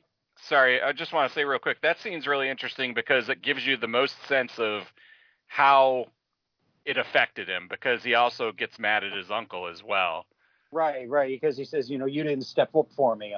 But the Yeah. thing that's like the only time he ever actually says anything like that because the rest of the time he because okay he throughout throughout the throughout the story that we see so far it's obvious that Atticus and his uncle get along very very well it's almost like Atticus sees his uncle as someone who he wishes was his father I would agree with that. Yeah, Yeah. I would agree with that too. right Yeah. or kind of like but I also you- there's there's a thing if I'm just from my own personal experience. I grew up next door to my my uh, my uncle and my aunt and my godbrother, uh, my cousin, right? And there is a thing about fathers and sons, and especially when you're going like when you're hitting uh, puberty and you're growing up, fathers and sons tend to butt heads. And my cousin butted heads with with my uncle, and I butted heads with my father, you know. But my cousin got along great with my father, and I got along great with my uncle. I never necessarily wished my uncle was my father, and I never, and I don't know that my my cousin ever wished my father was his. You know, it just without that pressure of being the parent in that Yeah. household, it really it's Yeah. it's you, you can have a different relationship. And I think this all again goes back to his comment, right? Is that you you love the person you love and the flaws are there. Right? You love them Right. regardless of their flaws. And so he loves his father, but his father is flawed and he just had to get away from him. He loves his uncle, but he does harbor a little resentment over the fact that his his, his uncle never did anything really to, to protect him from his father.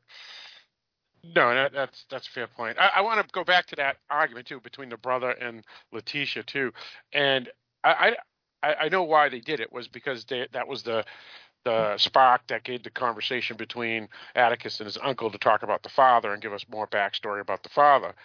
But um, I, th- I think it it was it was wasn't written as well as it could have been because the there wasn't really any violence. There was yelling, but they they made it look like Atticus was going to go in to stop.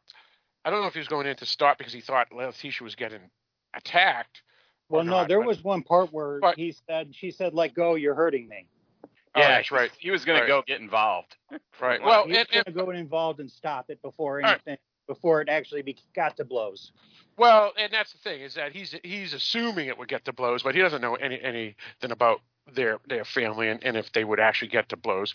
And also, I, Well, he I, I might- felt oh, Letitia was way out of line because she stole money basically from her brother, lied to him. The brother was generous to give her the money. and Well, she, he did give her it. I mean, once Right. you Yeah, give it but- away, it's it's not yours to speak but of he, it she used. lied. She lied to him. Yeah, but that doesn't mean that she couldn't use the money how she wanted. He didn't like it, and he was Well, mad. they- but they I give a- say that she stole the money. they Well, give a did. lot of they give a lot of backstory to her character there if you can listen between the cracks and pick up what it is being, is being said. So with her right.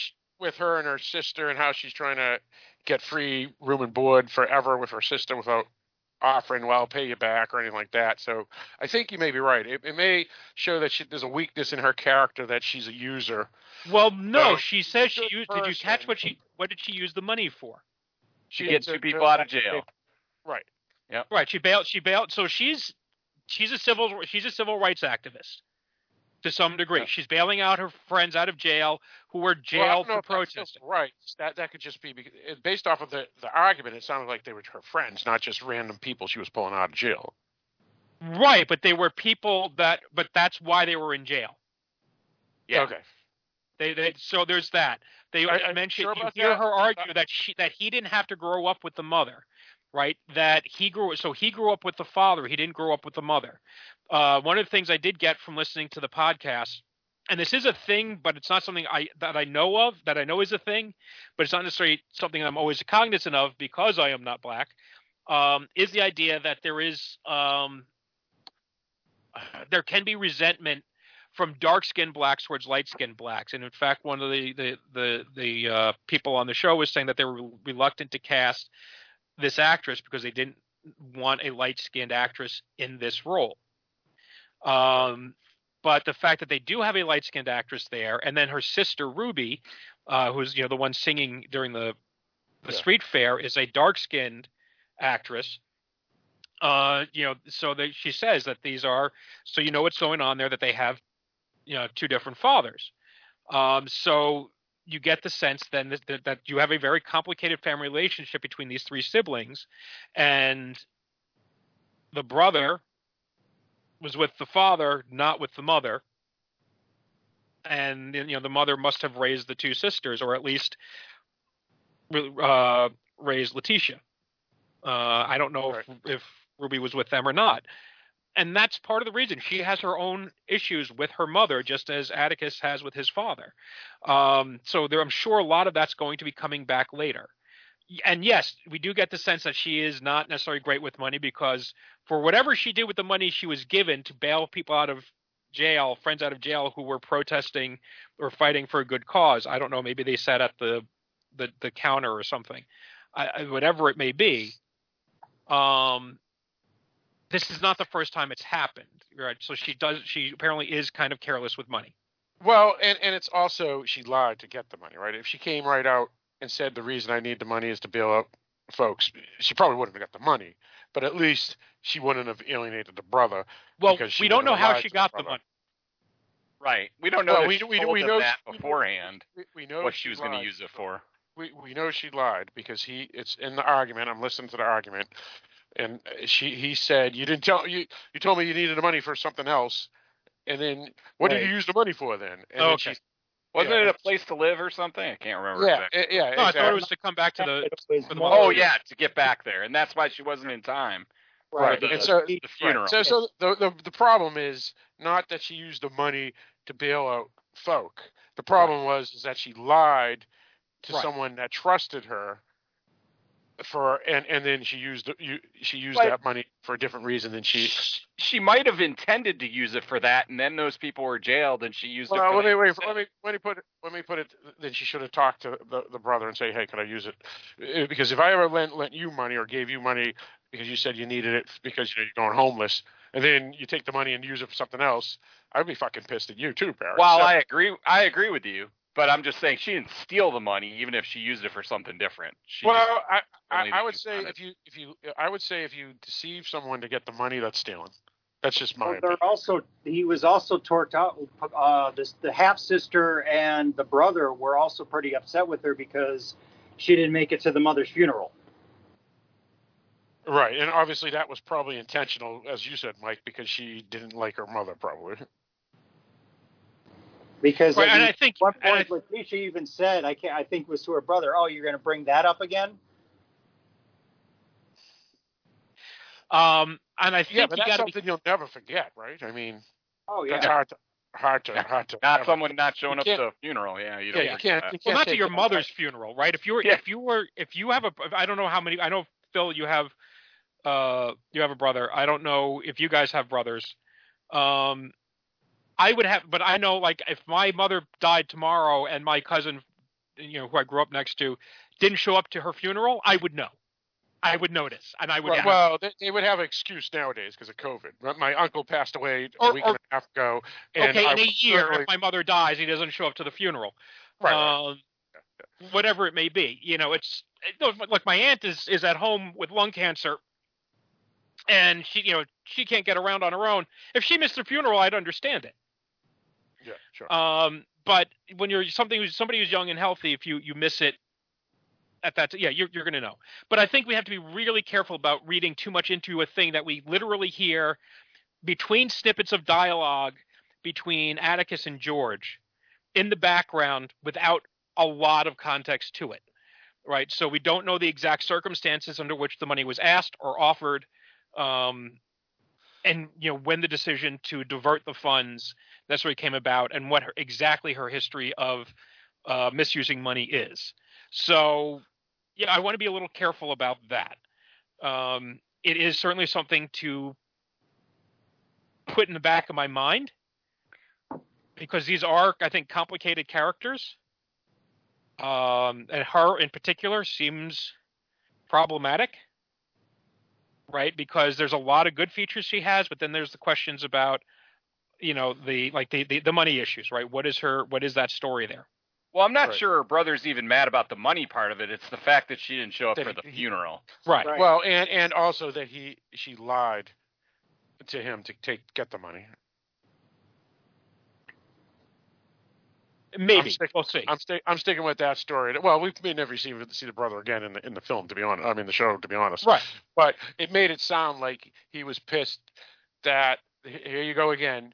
You you you, you tell all these tales. We're we're helping you out, and then you you bend us all over and screw us big time. And that's how I interpreted it.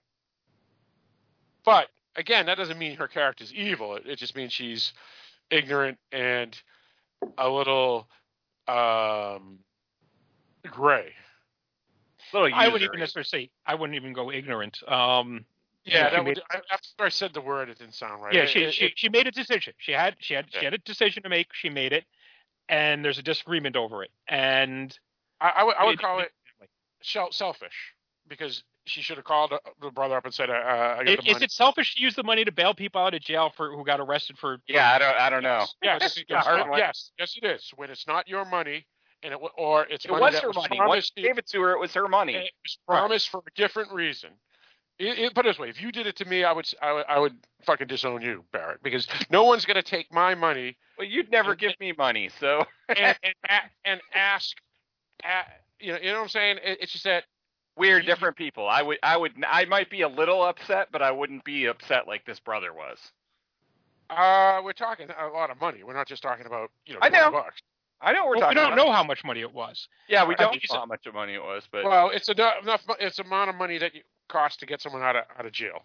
Two people back out then of it could have been fifty bucks, which would have been a lot. But you know, Right. We don't know how much that would have been back then. We don't know how Right. much money it would have taken because it doesn't necessarily take a lot of money to bail someone out of jail. All right. Well, either way, either way, we're, we're going around anyway. But the point is, is that whether Is that we don't have enough information to come to a conclusion. right? Whether you're, people are apologists for her or not, I am wrong. not an apologist. You are most I certainly an just apologist. don't agree with your opinion that she's a horrible person because I didn't say she was horrible. I said this was a horrible thing that she did. It's different. And again, I'm saying we do not have. You're, I think you're still jumping to conclusions. I think a lot of us are, are trying to jump to conclusions here. We don't know the circumstances. Yep. Right, and, and to be honest, I think it was really pointless to the whole story. It was really It was a more- script thing to get her to go with them. Well, no, it was two reasons. It, it was it was to open up the the conversation about Atticus's father, and it was also to fill a little more of a sh- the story that, as as Mike said, uh, not not a Spitfire, but but someone that um, is is what what was the word you used, Mike? I don't Uh, remember. Yeah, I don't either. But but a, a character that that that uh, stretches stretches uh, the boundaries of of uh, what is right or wrong, without actually really jumping over to to the bad side, if that makes sense. But I don't know. Anyway, well, let's let's move on to a different subject. Uh, let's talk about. Uh, so we we, we kind of discussed Letitia and we kind of discussed discussed Atticus. Let's talk about the uncle.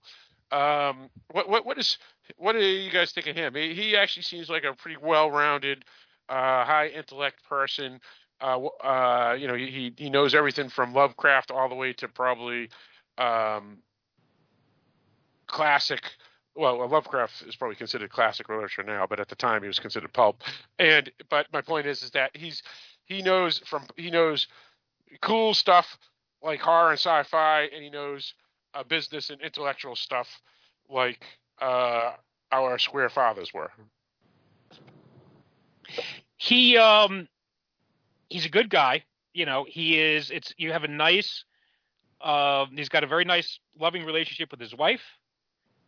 Um he's got a nice relationship with his family, with his daughter, with his nephew.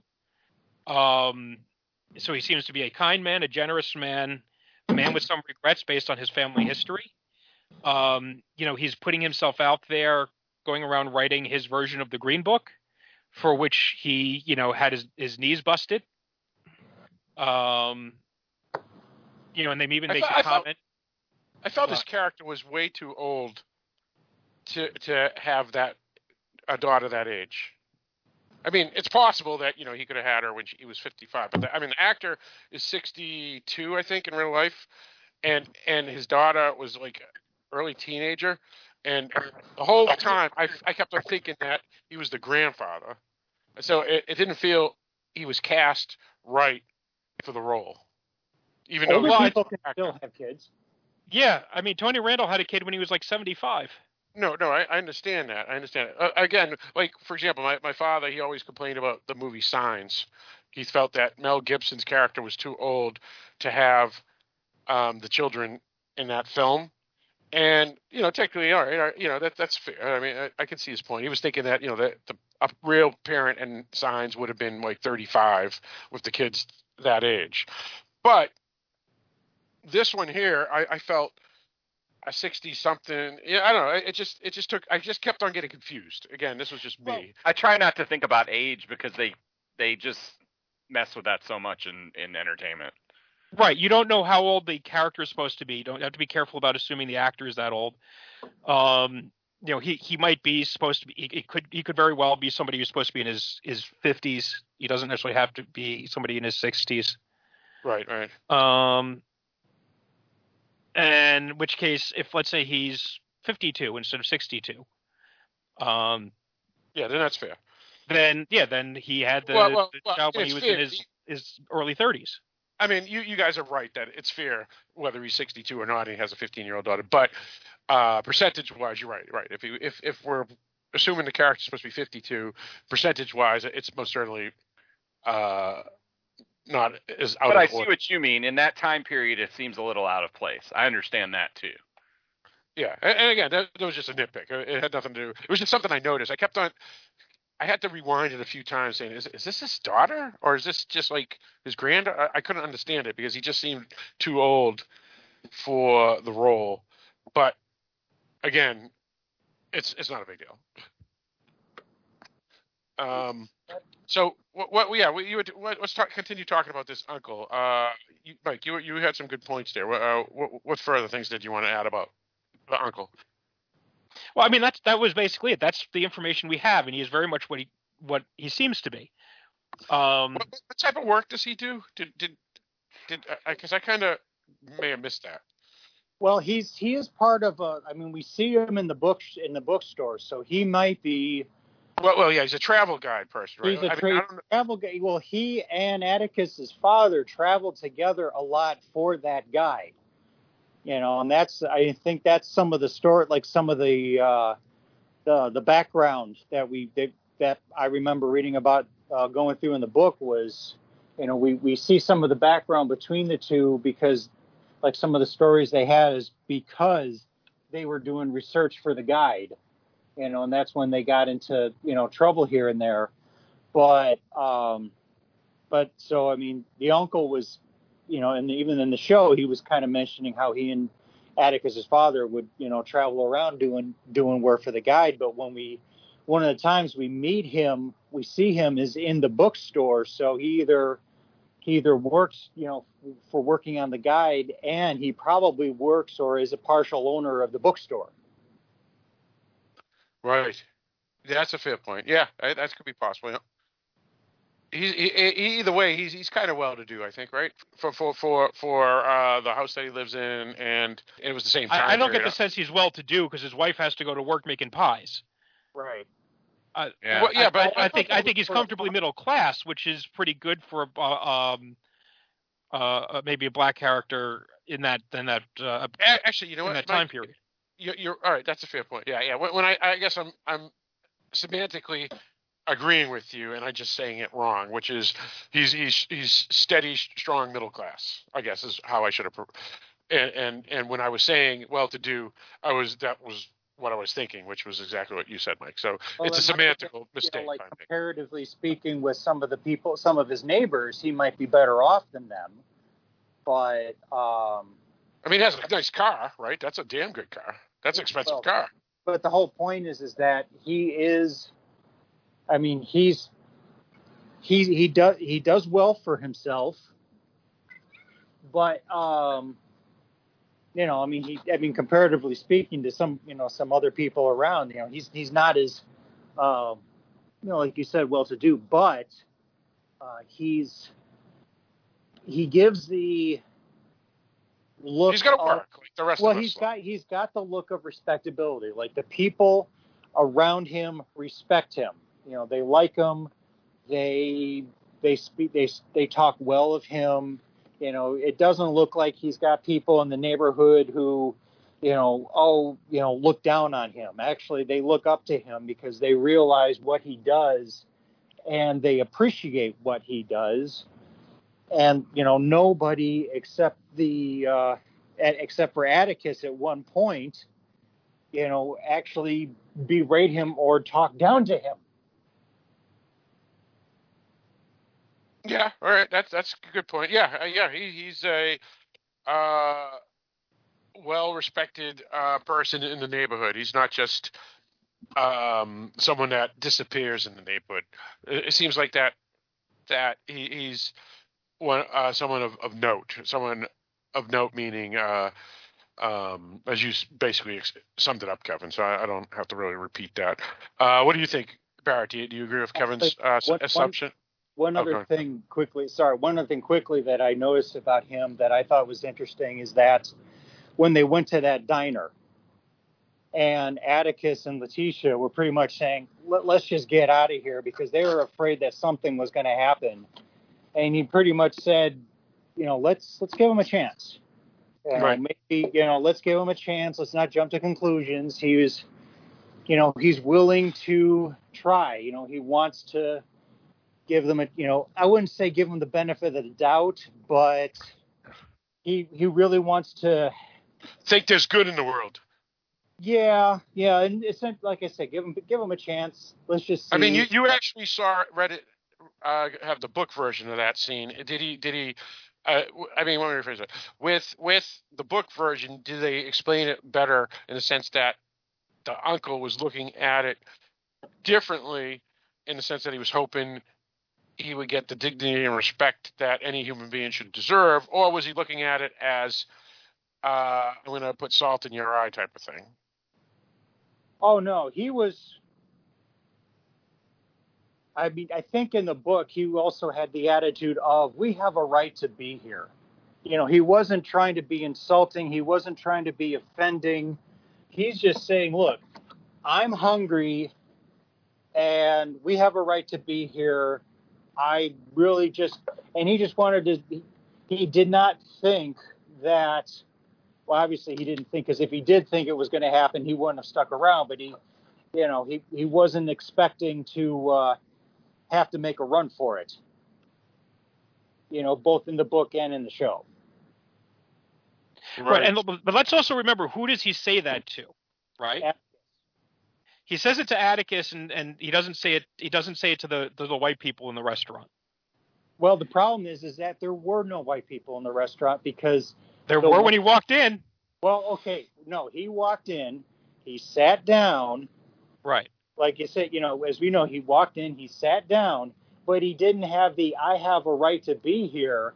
He just sat down like, okay, you know, we'll seat ourselves.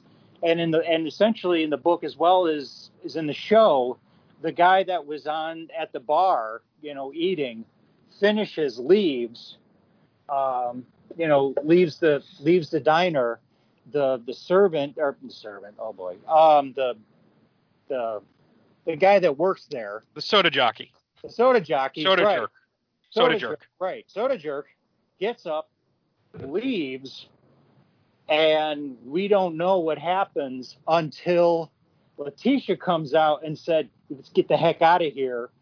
Um, and they're like, "What?" Because what Letitia, in in like I said, in the book as well as the diner, Letitia goes. You know, she says, "Well, I'm going to go to the bathroom," and they're like, "Okay, where where on earth is she?" And all of a sudden, she comes out and she's like, "Yeah, I just heard him. You know, let's get out." Well, they show her peeking through the the side of Yeah. the door, and and you hear a little bit of his conversation. Right, right. But I mean, that's in, the book. She talks about in the book. She she uh, she kind of gets out one of those. She explains it later. She explains what she heard, and Atticus and um, the uncle pr- pretty much say, you know, thank you, and that's about the extent of it. So I mean, what what we saw in the show pretty much happened the way it did in the book, except we don't see Letitia you know, watching, we just know that she did because she explains it later on, saying, "Hey, this is, this is, this is why I reacted the way I did. You know, I was right." Well, it helps that they hear a siren in the background too.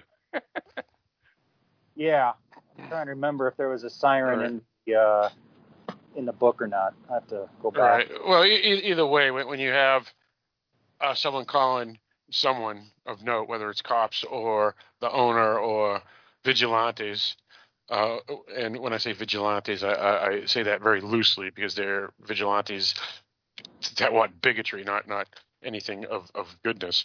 Um, I would state that yeah, that, at that point you you would want to get the hell out of there. I would I would think. Uh, Well, I you know. really like that car chase after that. A- Well, this is this is a, a big nitpick, and, and again, this may I may have missed something, but there was gunshots that took out the windows.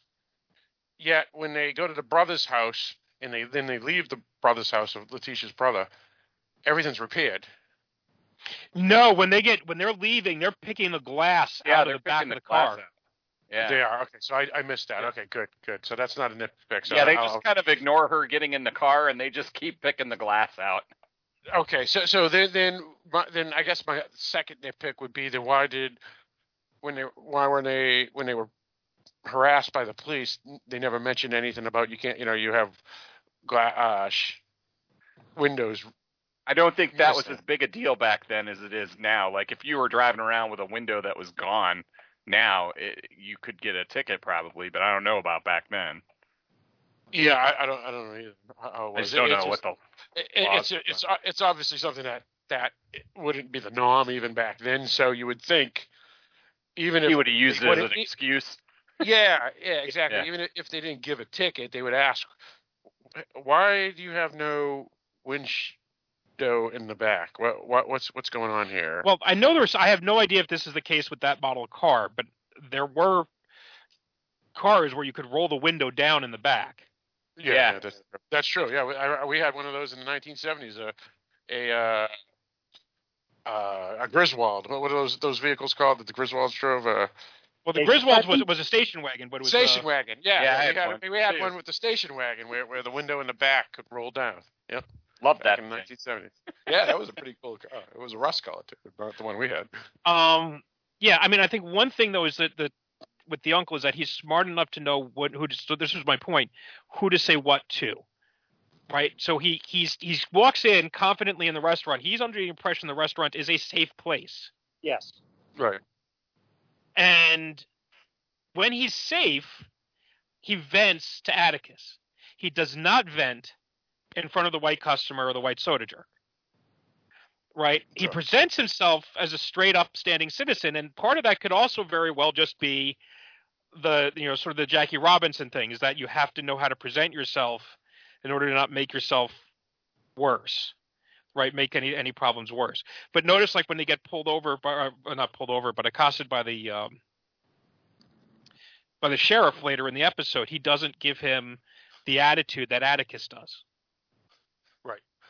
Well, that, Um, that's that's what I was talking about actually from the book, um, because it was I think it was the brother. Um, remember, I was talking about the whole. Uh, there's been a misunderstanding. That was Yes. the, that was the brother who said that from the flashback. The brother was the one who knew how to talk to the officer, and it was the father who said, "You can search our car if you want." And that's when the, you know, and the brother was brother would not have said that because he knew, okay, that that that's not going to go over well. So yeah, the brother is a little bit uh, wiser, if you will. Right, and Gotcha. he's You- wiser because he has two broken kneecaps. Yes, exactly. True. Yeah. yeah, That's a good point. Yeah, Yeah, he learned, unfortunately, for having to learn it that way, or Right, right. To learn that lesson at all. We, we Yeah, know what you're right. trying to say. It's just it sounds bad, but yeah, we got yeah, you. yeah, yeah, yeah. No matter what you say, it's. it's No, no, I, want to make sure I that- yeah, we, we know what you mean. We that what you mean. well you may but i'm just hoping the listeners do as well it's like yeah i don't want uh i Yeah, don't want that's- complaints coming into dark discussions uh you know saying that you know the brother got what he deserved i mean the brother did not get did not deserve that whatsoever No, and Right, but right. the, And- and but the I don't- reality I don't- is, like, I don't like Yeah. for, for folks that are listening. Uh, when what uh, Mr. Letts means is oh thank you for Hey. using my last name thank yes, you very a much a travel guide to Lovecraft Country, the podcast, which is an affiliate and part of the umbrella of the Dark Discussions Network, which is darkdiscussions.com and darkdiscussions at AOL.com. Now go ahead, Mike. Sorry about that. I had to do the little advertisement. sorry about that. Yeah. Um. Yeah. So anyway, yeah, he he he learned a hard lesson, and that this is something that sometimes people get very strident about what they would have done under these circumstances, or and, and you know, if I was around then, you know, I wouldn't let somebody talk to me that like that, and it's very easy to say that when you still have two good knees. Um, there is a reason why uh, it took so long for there to be progress, and I'm not approving it of any way, shape, or form. Um, but there was only so much that people could do and how they could do it. You know, they, they there were legitimate restrictions because they were afraid for their lives. Yes, they were. Yep. And Um, and I think, and that's, and that, that I think is something that is good about this is, you know, you've heard complaints about, or certainly I have the um, the white savior films, things like you know Dangerous Minds, maybe, um, where it's telling Oh, sure. the story about Yeah. the minorities uh, populations through the eyes of the white person who comes to help them, and those are legitimate stories, right? The in some cases, you know, you look at the uh, story of. Uh, the officer in glory you know it was you know and, and they, they i've seen people complain well why is it matthew broderick's story and you know denzel washington's story it's well because the the writings they had were the general were not or whatever it's the officer's writings it was his writings that they adapted into the film but i also understand that yes there are legitimate points of view and this is this telling the story point of view completely from the, the the perspective of the black characters. And so, speaking as a white person, you know, it is giving me a perspective that I otherwise maybe wouldn't necessarily get. Right? I get um, having gone through the scene on the bus. Um, I very much get the feeling of ease that you get with um, Atticus when he's in a black neighborhood. Uh, that when you have uh, the sense of the, the white cop who's turning off the fire hydrant, you know, is someone who doesn't really belong in that neighborhood. Um, and he's intruding on it, and you can and you can and you you get that sense. And a lot of this, um, you know, uh, I, we've seen like Stranger Things. Stranger Things, you know, has that other world, right? The the upside down. Right. Well, here the other world is is a couple of things. They're two. They're people living in the same world but different realities. You have the white people world and you have the black world. You know, you have the scene uh, as they start off on their journey, and there's the shot of the line of uh, of blacks looking, I guess, was an unemployment line or, or whatever it is, underneath the poster of, you know, the the uh, talking boasting the how wonderful the way of life is in the United States, you know, with the Norman Rockwell white family on the sign, you know, and you do get two different histories, two different perspectives, and when the um, Freeman family finally makes it to Ardham and are confronted by uh, by Sheriff Hunt, you're like, oh right, they they have entered another world, right? Suddenly their world has become much more dangerous when they get to the diner, and you see the the way the white families are looking at them, or they're at the gas station, you get the jackass making the monkey noises at them. Right. Um, because he's eating a banana. because he's eating a banana.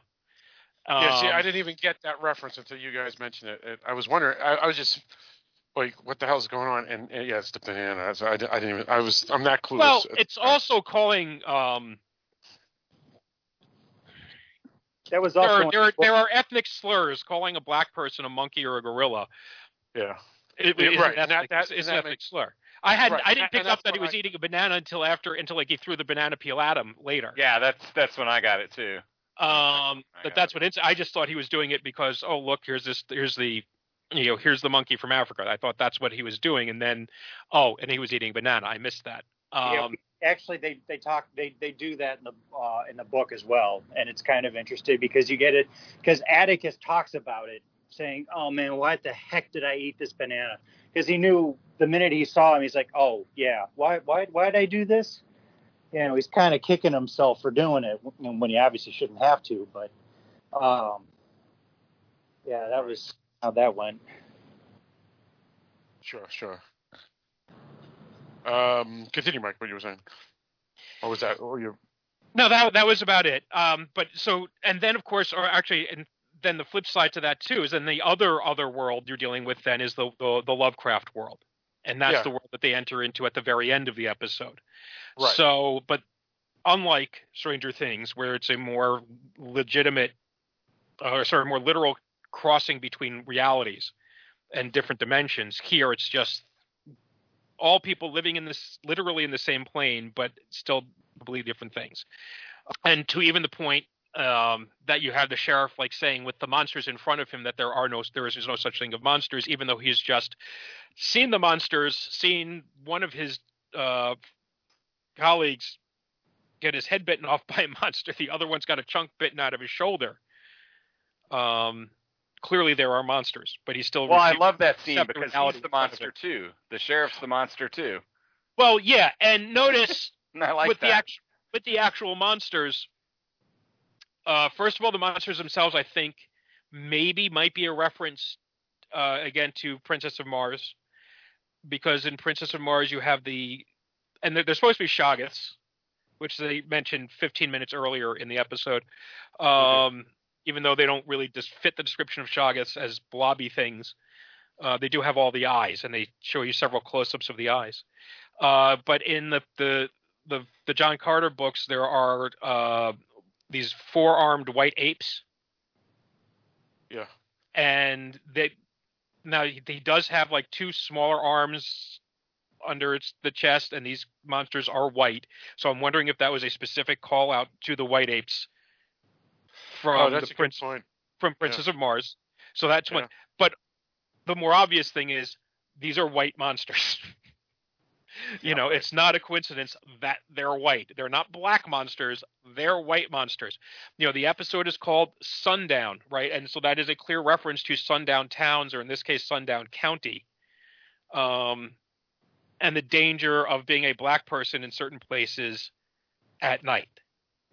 Um, and so, and from white monsters like Sheriff Hunt. Right. Yeah, and and uh, th- this is this takes this part is in Massachusetts in a fictional county called Devon County, um, which I assume is supposed to be the county that would be between Worcester and Boston, Massachusetts. So that would be central east Massachusetts, which um, doesn't actually exist. Uh, th- this is the area that uh, Scaricon took place in, like uh, f- where we, where we, uh, not Springfield, but the Framingham version. Yeah. Um, and this doesn't exist in real life. Uh, because when they showed the map and uh, of Massachusetts, I, I said, "Hey, there, there's Melrose, there's Chelmsford, there's Carlisle, there's Lowell." You know, all this it was cool.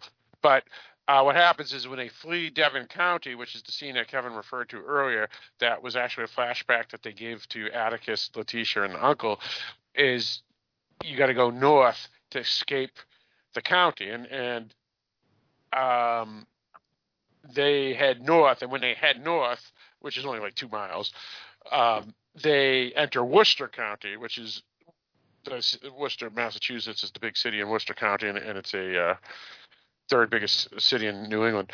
Um, that part of the story um, was where I guess it was a setup, right? I mean, this was a setup by the the, the cop who we we get an earlier glimpse at the cop because uh, the brother has a folder about the cop um, when he was doing research about uh, Devon County and the the area that the father Atticus's father disappeared. That this guy is a really really bad civil rights violator, um, and especially in Massachusetts, where, as Kevin mentioned, he figured the North would be less racist than the South. Meaning the, the Crow laws weren't there. I mean, even in the show, they they show this where they give the finger to Kentucky because Kentucky, even though that was a border state, not North or South, it followed the Jim Crow laws. And when you get to the North, he feels he's going to be a little better. But again, when he gets to the North and he's in Illinois, Southern Illinois, or Indiana, he still has to walk with the lady after the bus breaks down because they're not going to be driven to the to the bus station like the white folk. And when they make it to Massachusetts, this segregationist sheriff of Devon County basically sets the black folk up because he says, yeah, if you get out of the county before sundown, and the name of this episode is called Sundown, by the way, um, you'll be okay. Meaning Worcester County doesn't have these unwritten rules that if you're black and it's after sundown, you're going to be arrested. Um, but again, it was a setup because it appears he called the Worcester County cops as well. Am I right to, or did I get that right? Or they were already there and waiting, and they, it was a total Well- setup to get them to go that way. Well, well, it, it- you would think the cops had to be Worcester County cops because they're in Worcester County at that point. Except the segregationist scumbag sheriff from Devon County is there as well, uh, gets involved too. Meaning, he he must have ha- he must have called the Worcester County folks in advance, right? Well, or I don't people. I just don't know. Yeah, I think he probably well, whether it's his people or, or across the border people, um, he had the time. He had about five minutes to say, "Hey, get over there." You know, he just stumbles across the Freeman family. He doesn't know they're there, right? Because otherwise, I'm sure they would have said something about you know the cop who had been dri- driven by there before. You know, he just kind of stumbles upon them Right, right. uh, and then lets them go. And what their long term plan is for them, whether it's to just scare the shit out of them or whether it is to string them up, or to try to set them up for uh, uh, for these robberies, or just to you know to try to greatly inconvenience them by detaining them for a few days, whatever it may be. Um, we don't. We thankfully never really get a chance to, to find out. Um, I do like the way the actor played the sheriff, uh, that because he uh, it really could have over chewed the scenery, and I, I am always in favor of good scenery chewing, but he kind of played it very straight and matter of fact, um, and not too much of the sneering villain. I kind of like the way so the actor delivered it. The he let the lines and the dialogue and the direction carry the the, the real weight of the situation. Um, but yeah, I think he probably saw it as a target of opportunity. Um, and he's obviously a cruel person who enjoys doing this to people. Well, and they did have robberies, and so they were accusing them of that. Um, right, and and I think you must remember, yeah, um, there were lynchings certainly. Um, there there were no lynchings in Massachusetts in 1950. Um, I know that for a fact. Um, but um, and the reason I know that for a fact is because the town I live in is where the last lynching happened in north of the Mason Dixon line. Um, and that was well before this time. But black people obviously could be killed, but a sheriff could not go around like indiscriminately killing every black person that was there, whether he wanted to or not, because eventually it would just create too much attention. So that doesn't mean he couldn't have hurt them. It doesn't mean he couldn't have locked them up for something they didn't do. Right? They mentions this guy has a lot of complaints. Dead people don't tend to file complaints. Um, although obviously it could be the family and whatnot. At some point, some he, would still have created too much heat, especially because he's a sheriff in Massachusetts. Um, and would say what you will, and I know I, I feel what you were saying earlier, Kevin. Uh, racism, obviously, is like I said, in the town I live in right now, I'm well aware racism was a problem in the north. Uh, but it was much worse, still much worse down south. Right, Um, right. and one and thing, it would have been much harder for him to get away with this. right, Yeah, and I think it was much more obvious in the South Where- too. Where maybe if it was Alabama or Missouri, um, or Florida, right? Because remember that's that's one of his first. How were things down in Florida? Segregated, right? Um, that was a line from the show. Uh, you know, we we had a different type of racism in the North. It was still racism. It was just not exactly the same exact flavor of racism, and maybe not as um, overt in many cases. It was still there. You know, you still would you know wouldn't necessarily get a good job. Um, you still would have gotten shit if you you know, were uh, trying to date someone of the opposite, uh, not the opposite, but of a different race and all these other things. Certainly, there would have been problems. Um, so I don't know that he would have murdered them, but he was certainly fucking with them and could have done something to fuck them up badly. Well, this is also the movie where I mean, this is also a show where they didn't exactly have to follow history. So I mean, in the in the show, yeah, he probably could have because it's it's a show. It, it doesn't. It's not a it's not a historical document. Right, but I also think that they are trying to use it to teach about history Oh yeah. and to explore history. Oh yeah. Um, so I think they want to be careful about taking too much many liberties. I think the worst thing a show like this could do is to over exaggerate the reality because then what that does is it, it will hurt their argument. You know, where you say, well, there were no, let, let's say, for instance, that there were no such thing as sundown towns. There were, but let's say there weren't. Right. Then that would just get the people who want to deny racism or deny these aspects of, of their past, of our past, it would give them ammunition that they don't that you don't want to give them. Right. So- No, I agree with that. I agree with that. So I don't think they're gonna, you know, like I said, I don't think they want to make it look like um for the things that happen to these guys, these characters in about a 48 hour span, I'm going to say is is more than most people dealt with necessarily within a 48 hour span. It is not necessarily something that they never would have dealt with at all. Um, sure. Yeah. Yeah. but that's and and but that but you you can compress events and and in fiction and not really have a problem with it as opposed to inventing issues completely out of whole cloth. And again, I think just the fact that it's in Massachusetts, um, and I and I know that they are going down south for later episodes, so um, that may change it. At least I believe they are. Um, that may change things even more, right? You want to be able to crank it up a notch. You don't want to start the show with the most absolute worst racist place on the planet episode one because then you can only get better from there. Sure, sure, yeah, that's true. Um, now let- let's talk about that. So basically, they're in Massachusetts, uh, Well, hold on, Devon let's- County.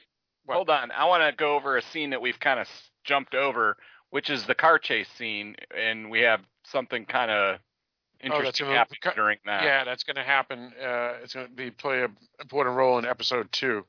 Oh, the the car chase. By the way, um, this could be entirely my imagination, but with um, her running out of the bathroom, and you know, saying we got it. Rem- it just reminded me of of Jurassic Park, of like when they're running out of the woods and the T Rex chasing after them. yeah. Um, that was like the first thought I had in my head, and then you did get the scene later with the flares that also just conjured Jurassic Park up into my head. I Oh, don't know yeah. if that I don't know if that was intentional or not, or that was my imagination. I do think there was the scene with the truck barging in at the end that felt like a call out to Lost Boys, and obviously the cabin in the woods being a call out, I'm sure, to Evil Dead. Right. Yeah, yeah. th- These these uh that's a good point, Mike. Uh, I I would say based off of um uh what we saw here that they're definitely going to do a lot of nods to other great horror novels and movies and television shows uh from past. There's no doubt. Um and I, I could see those as, as specific uh I didn't catch them when I mean I saw them, but I didn't catch that reference that they may be implying, but I, I would uh, agree that, that that is there after you mentioned it, Mike. That's that's a fair point.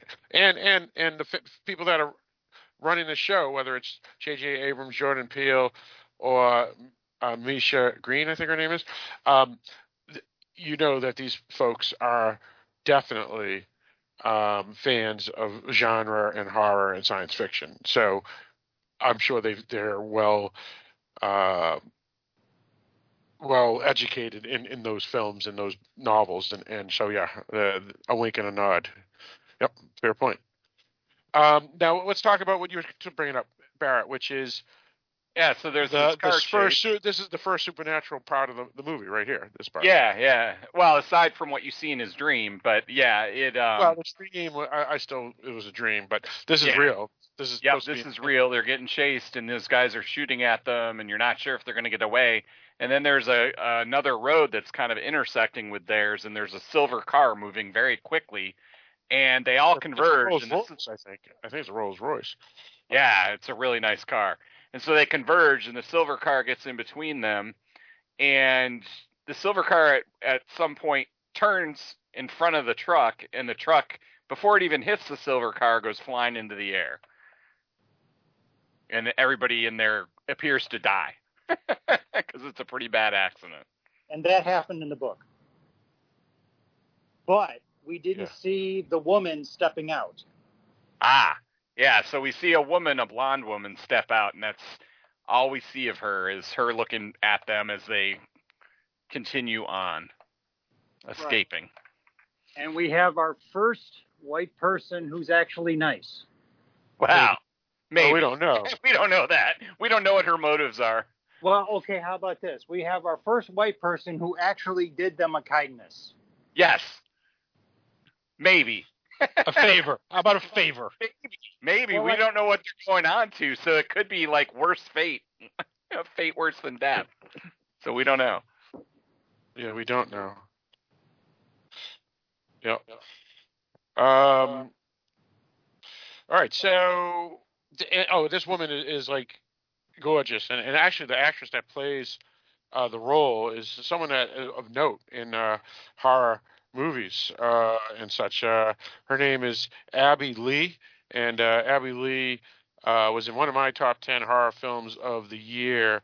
Uh, just a couple of years ago, I think it was uh, 2018. Elizabeth Harvest, she was the lead actress in that film, and then she was in another top 10 horror films of the year when, when we did our Dark Discussions top 10 uh, in 2016's The Neon Demon. She was one of the stars in that film as well, and she's an Australian actress.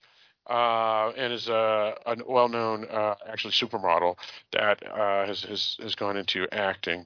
Uh, so yes, uh, she is going to play an important role uh, in the future of this show, specifically episode two, based off of uh, the trailer for episode two, and she's listed in the main credits. So her character is going to be someone of very importance to the show. Uh, her character's name is Christina Braithwhite.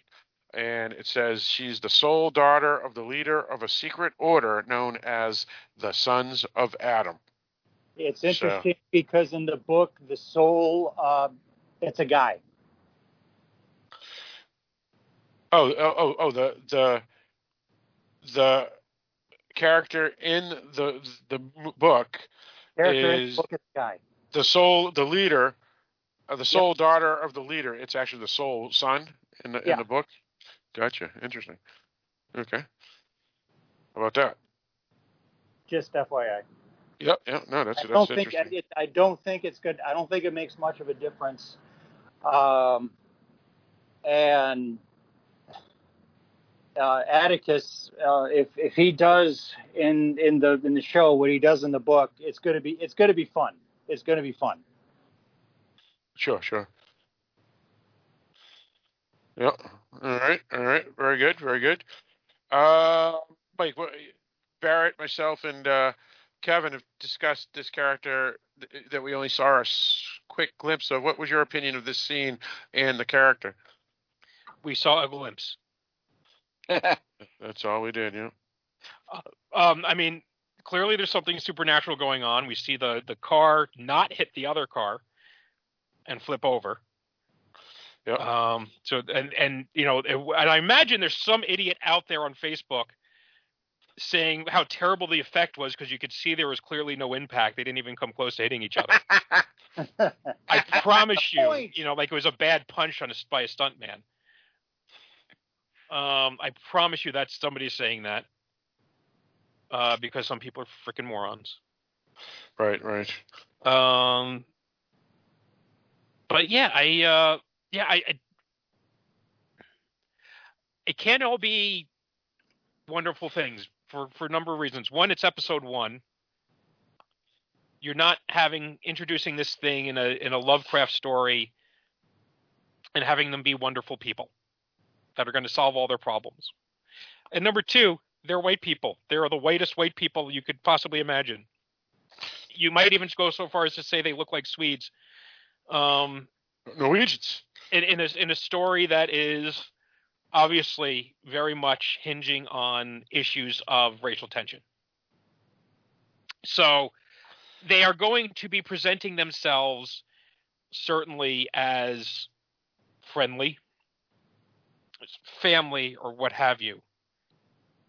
But there will almost certainly be something sinister following up on it. I would concur with that. Yep. Uh, what else? Um, uh, We, Yeah. it, it does mention um, something about that with the father, right? That the father was taken away in a silver car, a woman in a silver Well, car. the father went in voluntarily, and that's what got uh, especially Atticus surprised. He says because the guy when Atticus uh, hears about this, he says, you know, says, "Oh yeah, you know, we got into a car, you know, with a white guy." He goes, "He did what?" Uh, he, he was not expecting, you know, his father, who's who's, you know, a, a pretty much bitter against white people, understandably so. But he, you know, he was very bitter against them, and he's it's like what he actually got into this car voluntarily, and he, you know, didn't really raise any objections. And the you know, and the guy says, no, no, he didn't. It's like they they acted like they knew each other. interesting. Well, Right, and this find- and, oh, go and uh, and this is going to tie into the mother's heritage, and we don't know anything. I don't know anything about the mother. I may have missed it. Um, that there's some family secret with the mother, with Mrs. Freeman, uh, and and that seems to be where a lot of the story is going. I know they're going to see the father in probably two episodes, um, because that's the Michael K. Williams role, and we see him in a photograph, and he signed on for eight episodes on a ten episode series, I think. So we'll probably will see him starting in episode three. And who is this again? The Character? father. Oh yeah, right. Yeah. Spoiler warning. Indeed. Um, yeah, Oh. we'll find Sorry. out next. No, I was just gonna say we, we'll find out next uh, episode what's going on there. So I guess we can get into our final scene uh, of, of of the episode. Uh, Mike, you you were the one that felt it was the strongest. Uh, I I. I did I, I liked it, but I, I don't I don't know if I was scared, and, and I felt the CGI was very Van Helsing like. Uh, that movie from wasn't. You Oh, know, I I, mean, thought it's, it's a the- TV show. I But- thought the CGI was much better than, than what you got from Van Helsing, but I think it was just directed well. Uh, they tended to keep the monsters on the periphery, and you still had the white racists in this in the cabin with the shotgun. Um, You did. Yes. you Yes.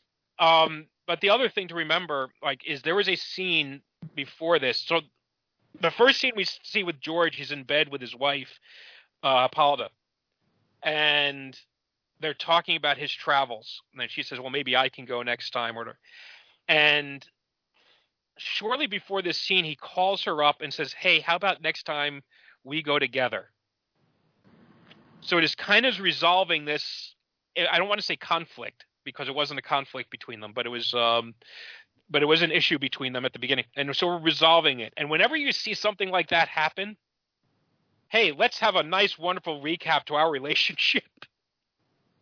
Indeed. yeah. That's usually a signal flare that one of them is about to die horribly.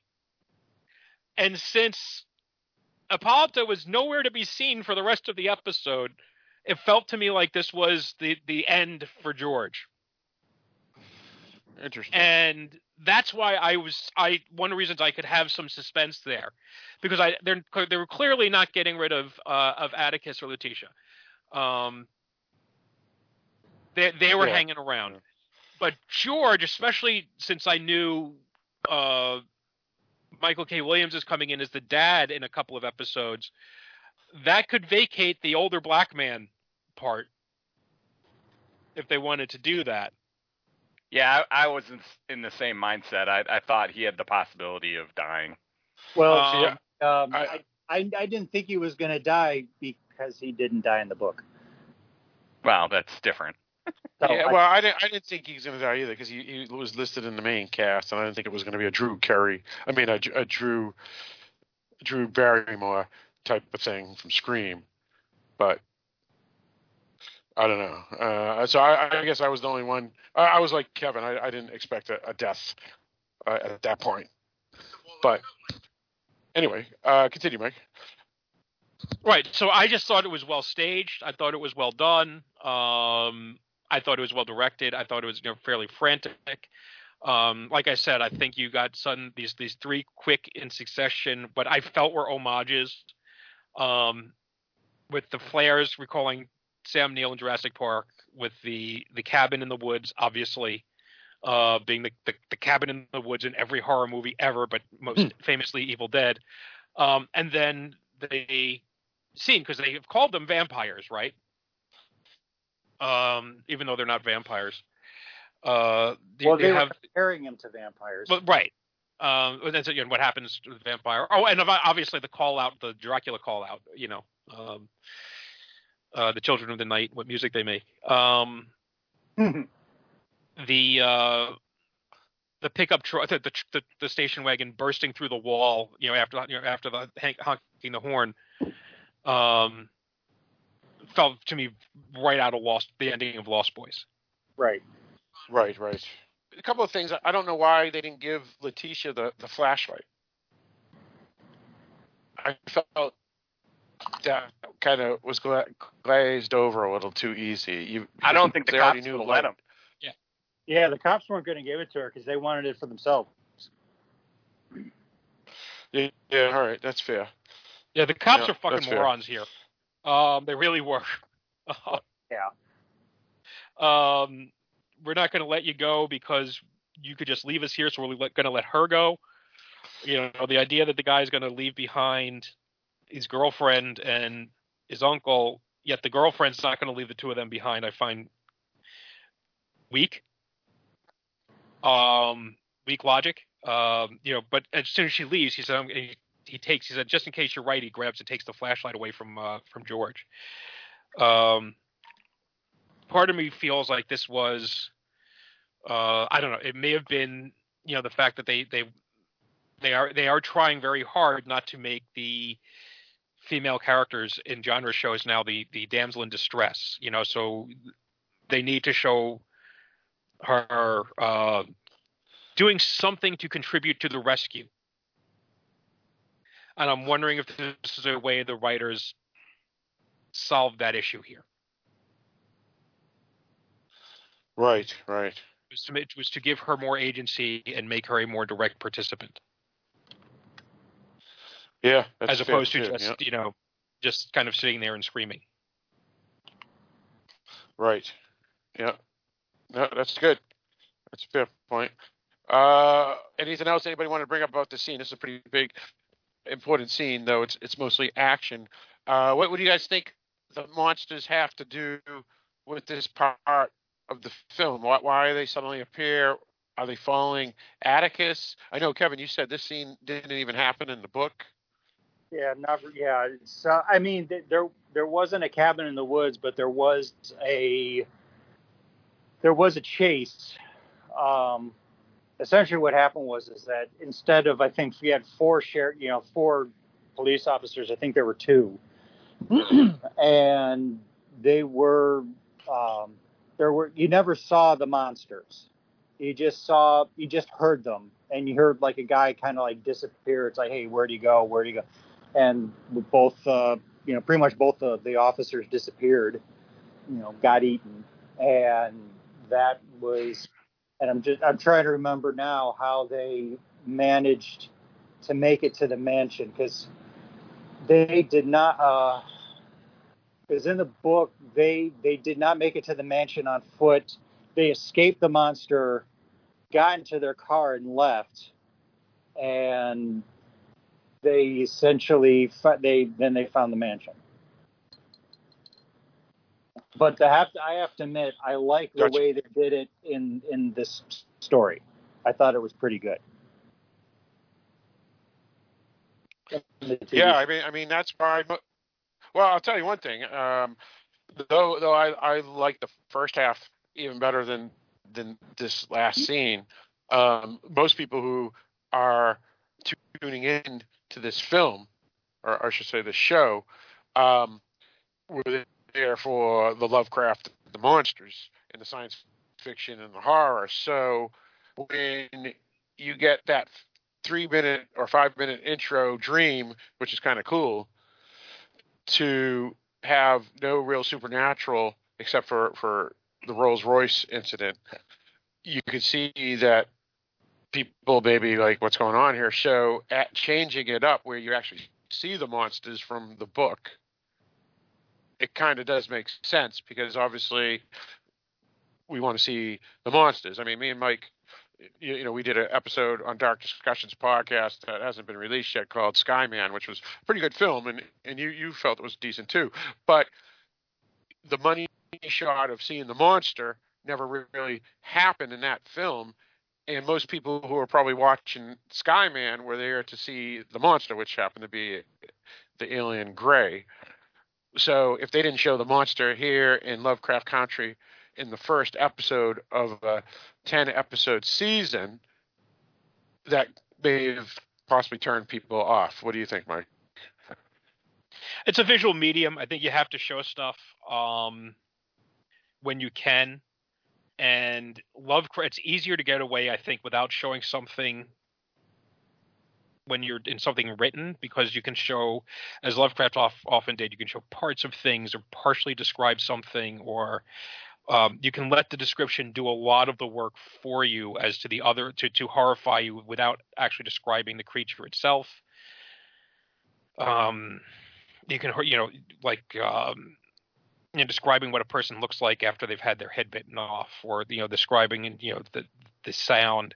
But when you're dealing, I think, with a visual story, it really helps to be able to see the image. And given the way that this ends, it, it really, you know, how important the creatures are to this. This isn't just like they hear something around them, you know, that they went this full utter carnage. Um, I, I think it's good that they show it. I have a feeling they're going to be showing a lot of stuff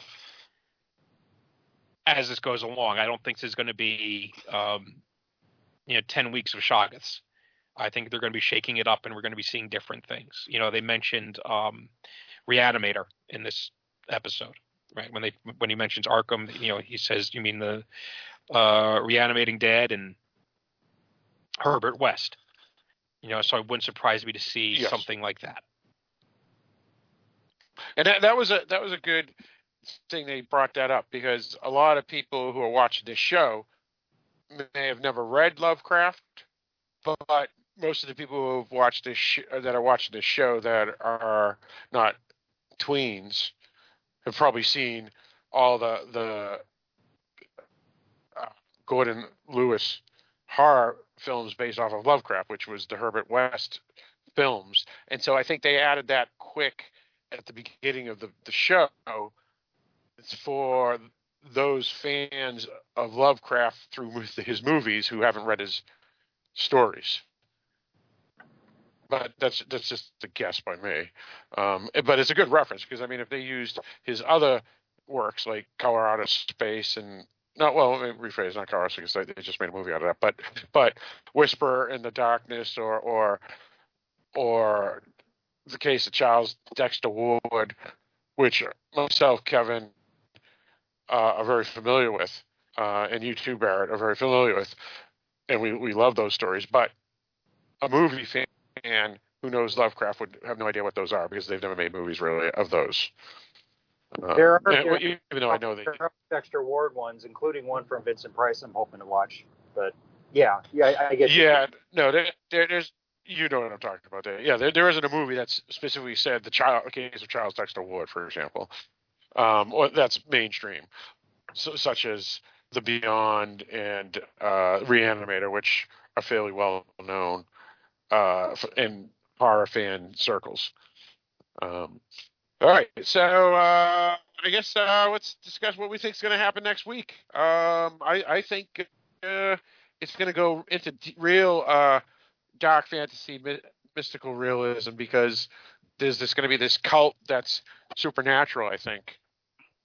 Um, so I think the the show is not going to be, um, I guess, in, in the quote unquote real world in a sense. In other words, it's going to be more fantastical than horror. What say you, Kevin? Um, well, I mean, I have a feeling.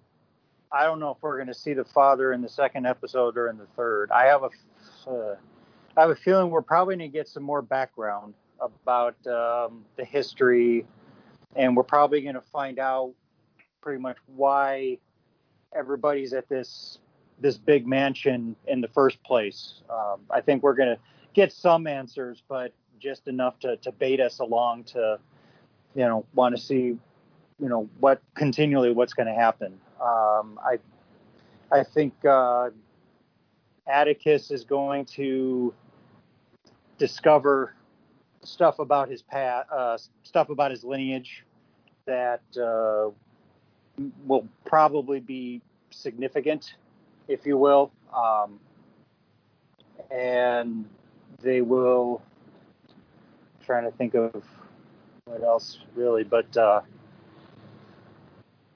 yeah, Atticus, Atticus is going to realize he's going to be he's playing a bigger role in things. Maybe maybe a mission i re- actually i really don't know about uh, i mean my guess is he's going to discover that uh, he's he and his family are on a on a mission or maybe even his uh yeah his family are on this mission to do something pro- probably why he's going to start traveling around not just for a book but maybe to fight off cthulhu monsters i really don't know but that's kind of my guess. But I look forward to it. Mike, what about you? What do you think it's go, where it's going to go uh, next week? Don't know. I'll let him tell me. All right, very well. Uh, what about you, Barrett? I have no idea either. I, I kind of agree with you. I think it's going to be the fantastical, which with Lovecraft I kind of see as science so advanced that it appears to be magic to us. Um, we're going to see kind of the beginnings of a cult, you know, in the mansion, and we're going to get a little more history, and it's going to bait us along to get further into the story. All right, very well.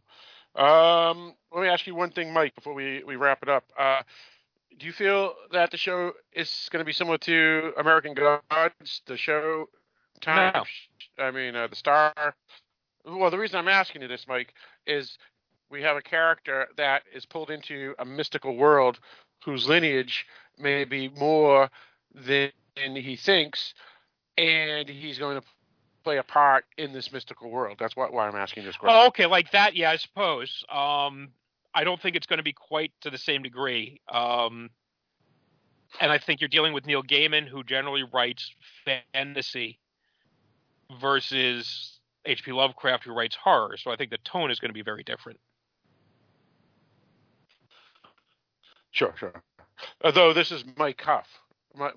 Is author Mike right, but he's Mike but he's using Lovecraftian lore, which is horror, right? He, he's Yeah, as yeah, opposed to you know Neil Gaiman, who was tapping into uh, Norse mythology and mythology in general, which is leaning into the fantastic. Right, right. That's fair. Right, very well. Um, all right, so I guess we we can wrap it up. Uh, we'll just give our final thoughts uh, quickly. Uh, Barrett, why don't you give your final thoughts of uh, episode one? I really enjoyed this episode. Um, I was trying to not expect anything of it because whenever I do that, I usually get disappointed. But I was definitely not disappointed in this instance. Um, I liked how it led into the characters, let you learn about them, and then kind of moved into the fantastical the further along you got. I thought the um, camera work was great, the acting was great, the script was really well done. Um, I, I gave it a thumbs up. I thought it was really awesome. I'm looking forward to seeing where they go with it. Right, all right, very good. Um, what about you, uh, Kevin? Yeah, I'll echo a lot of what Barrett said. Um, it was a it was a very it was a good show. Um, wasn't dull in the least, and definitely looking forward to seeing the next episode. All right, very good. Uh, yeah, I, I enjoyed it a lot too. I think it's uh, looks like it's going to be a pretty solid show. Um, and it will expand my horizons into more of a uh, dark fantasy, mystical realism, uh, or fantastical rather than um, the dark, straight dark horror that we, we see in a Lovecraft no, uh, story, a novella. Again, this is just my perspective. I, I may have a different definition of what mystical realism and dark fantasy is than, say, Mike Barrett or Kevin. Uh, but uh, looks like it's uh, pretty solid so far. So yeah, uh, enjoyed it. All right. So uh, once again, this is, is called Sundown. It was uh, episode one of the season. It came out on August 16. About 750,000 people watched it uh, when it was playing live. And, and uh, the new ep- next episode uh, comes out. Uh, let's see what it's called. It's called Whitey's on the Moon, August 23rd, 2020. Uh, directed by Daniel Sackheim and written by Misha Green, the teleplay or screenplay. Uh, so, uh, come back next week. We should have a new episode of our podcast on Wednesday. Uh, so that would be Wednesday, the 26th. Uh, and make sure to check out our pre- premiere episode of this podcast, which came out uh, earlier this week. And uh, you can find the podcast wherever podcasts are found, including under its own feed or under the Dark Discussions podcast feed. Um, also, again, darkdiscussions.com. Um, email us your thoughts, darkdiscussions at AOL.com. Join us on Dark Discussions Podcast Facebook group uh, and give you uh, or join the, the conversation. And uh, check out our other podcasts and uh, Twitter, Dark Discussions One, uh, or Dark Discussion One with no S. And uh, also, yeah, definitely, definitely. Once again, I'll, I'll say it. email us darkdiscussions at aol.com, and we will read your email on next week's episode if we get it before next Wednesday when we record the episode. Actually, we're going to record it on the 25th of August. So send your emails to darkdiscussions at AOL.com. And I guess with all that stated, Mike, why don't you do this out? Uh, thank you once again for listening to the Travel Guide to Lovecraft Country. Um, we will be back next week to talk about episode two. Uh, you can also find us on the regular Dark Discussions podcast page and the dark website www.darkdiscussions.com, where you can listen to this or any of our other sister podcasts. So until next week, thank you once again. Oh, Cinnamon, where you gonna run to? Cinnamon, where you gonna run to? Cinnamon, where you gonna run to on that day? I run to the rock. Please hide me. I run to the rock.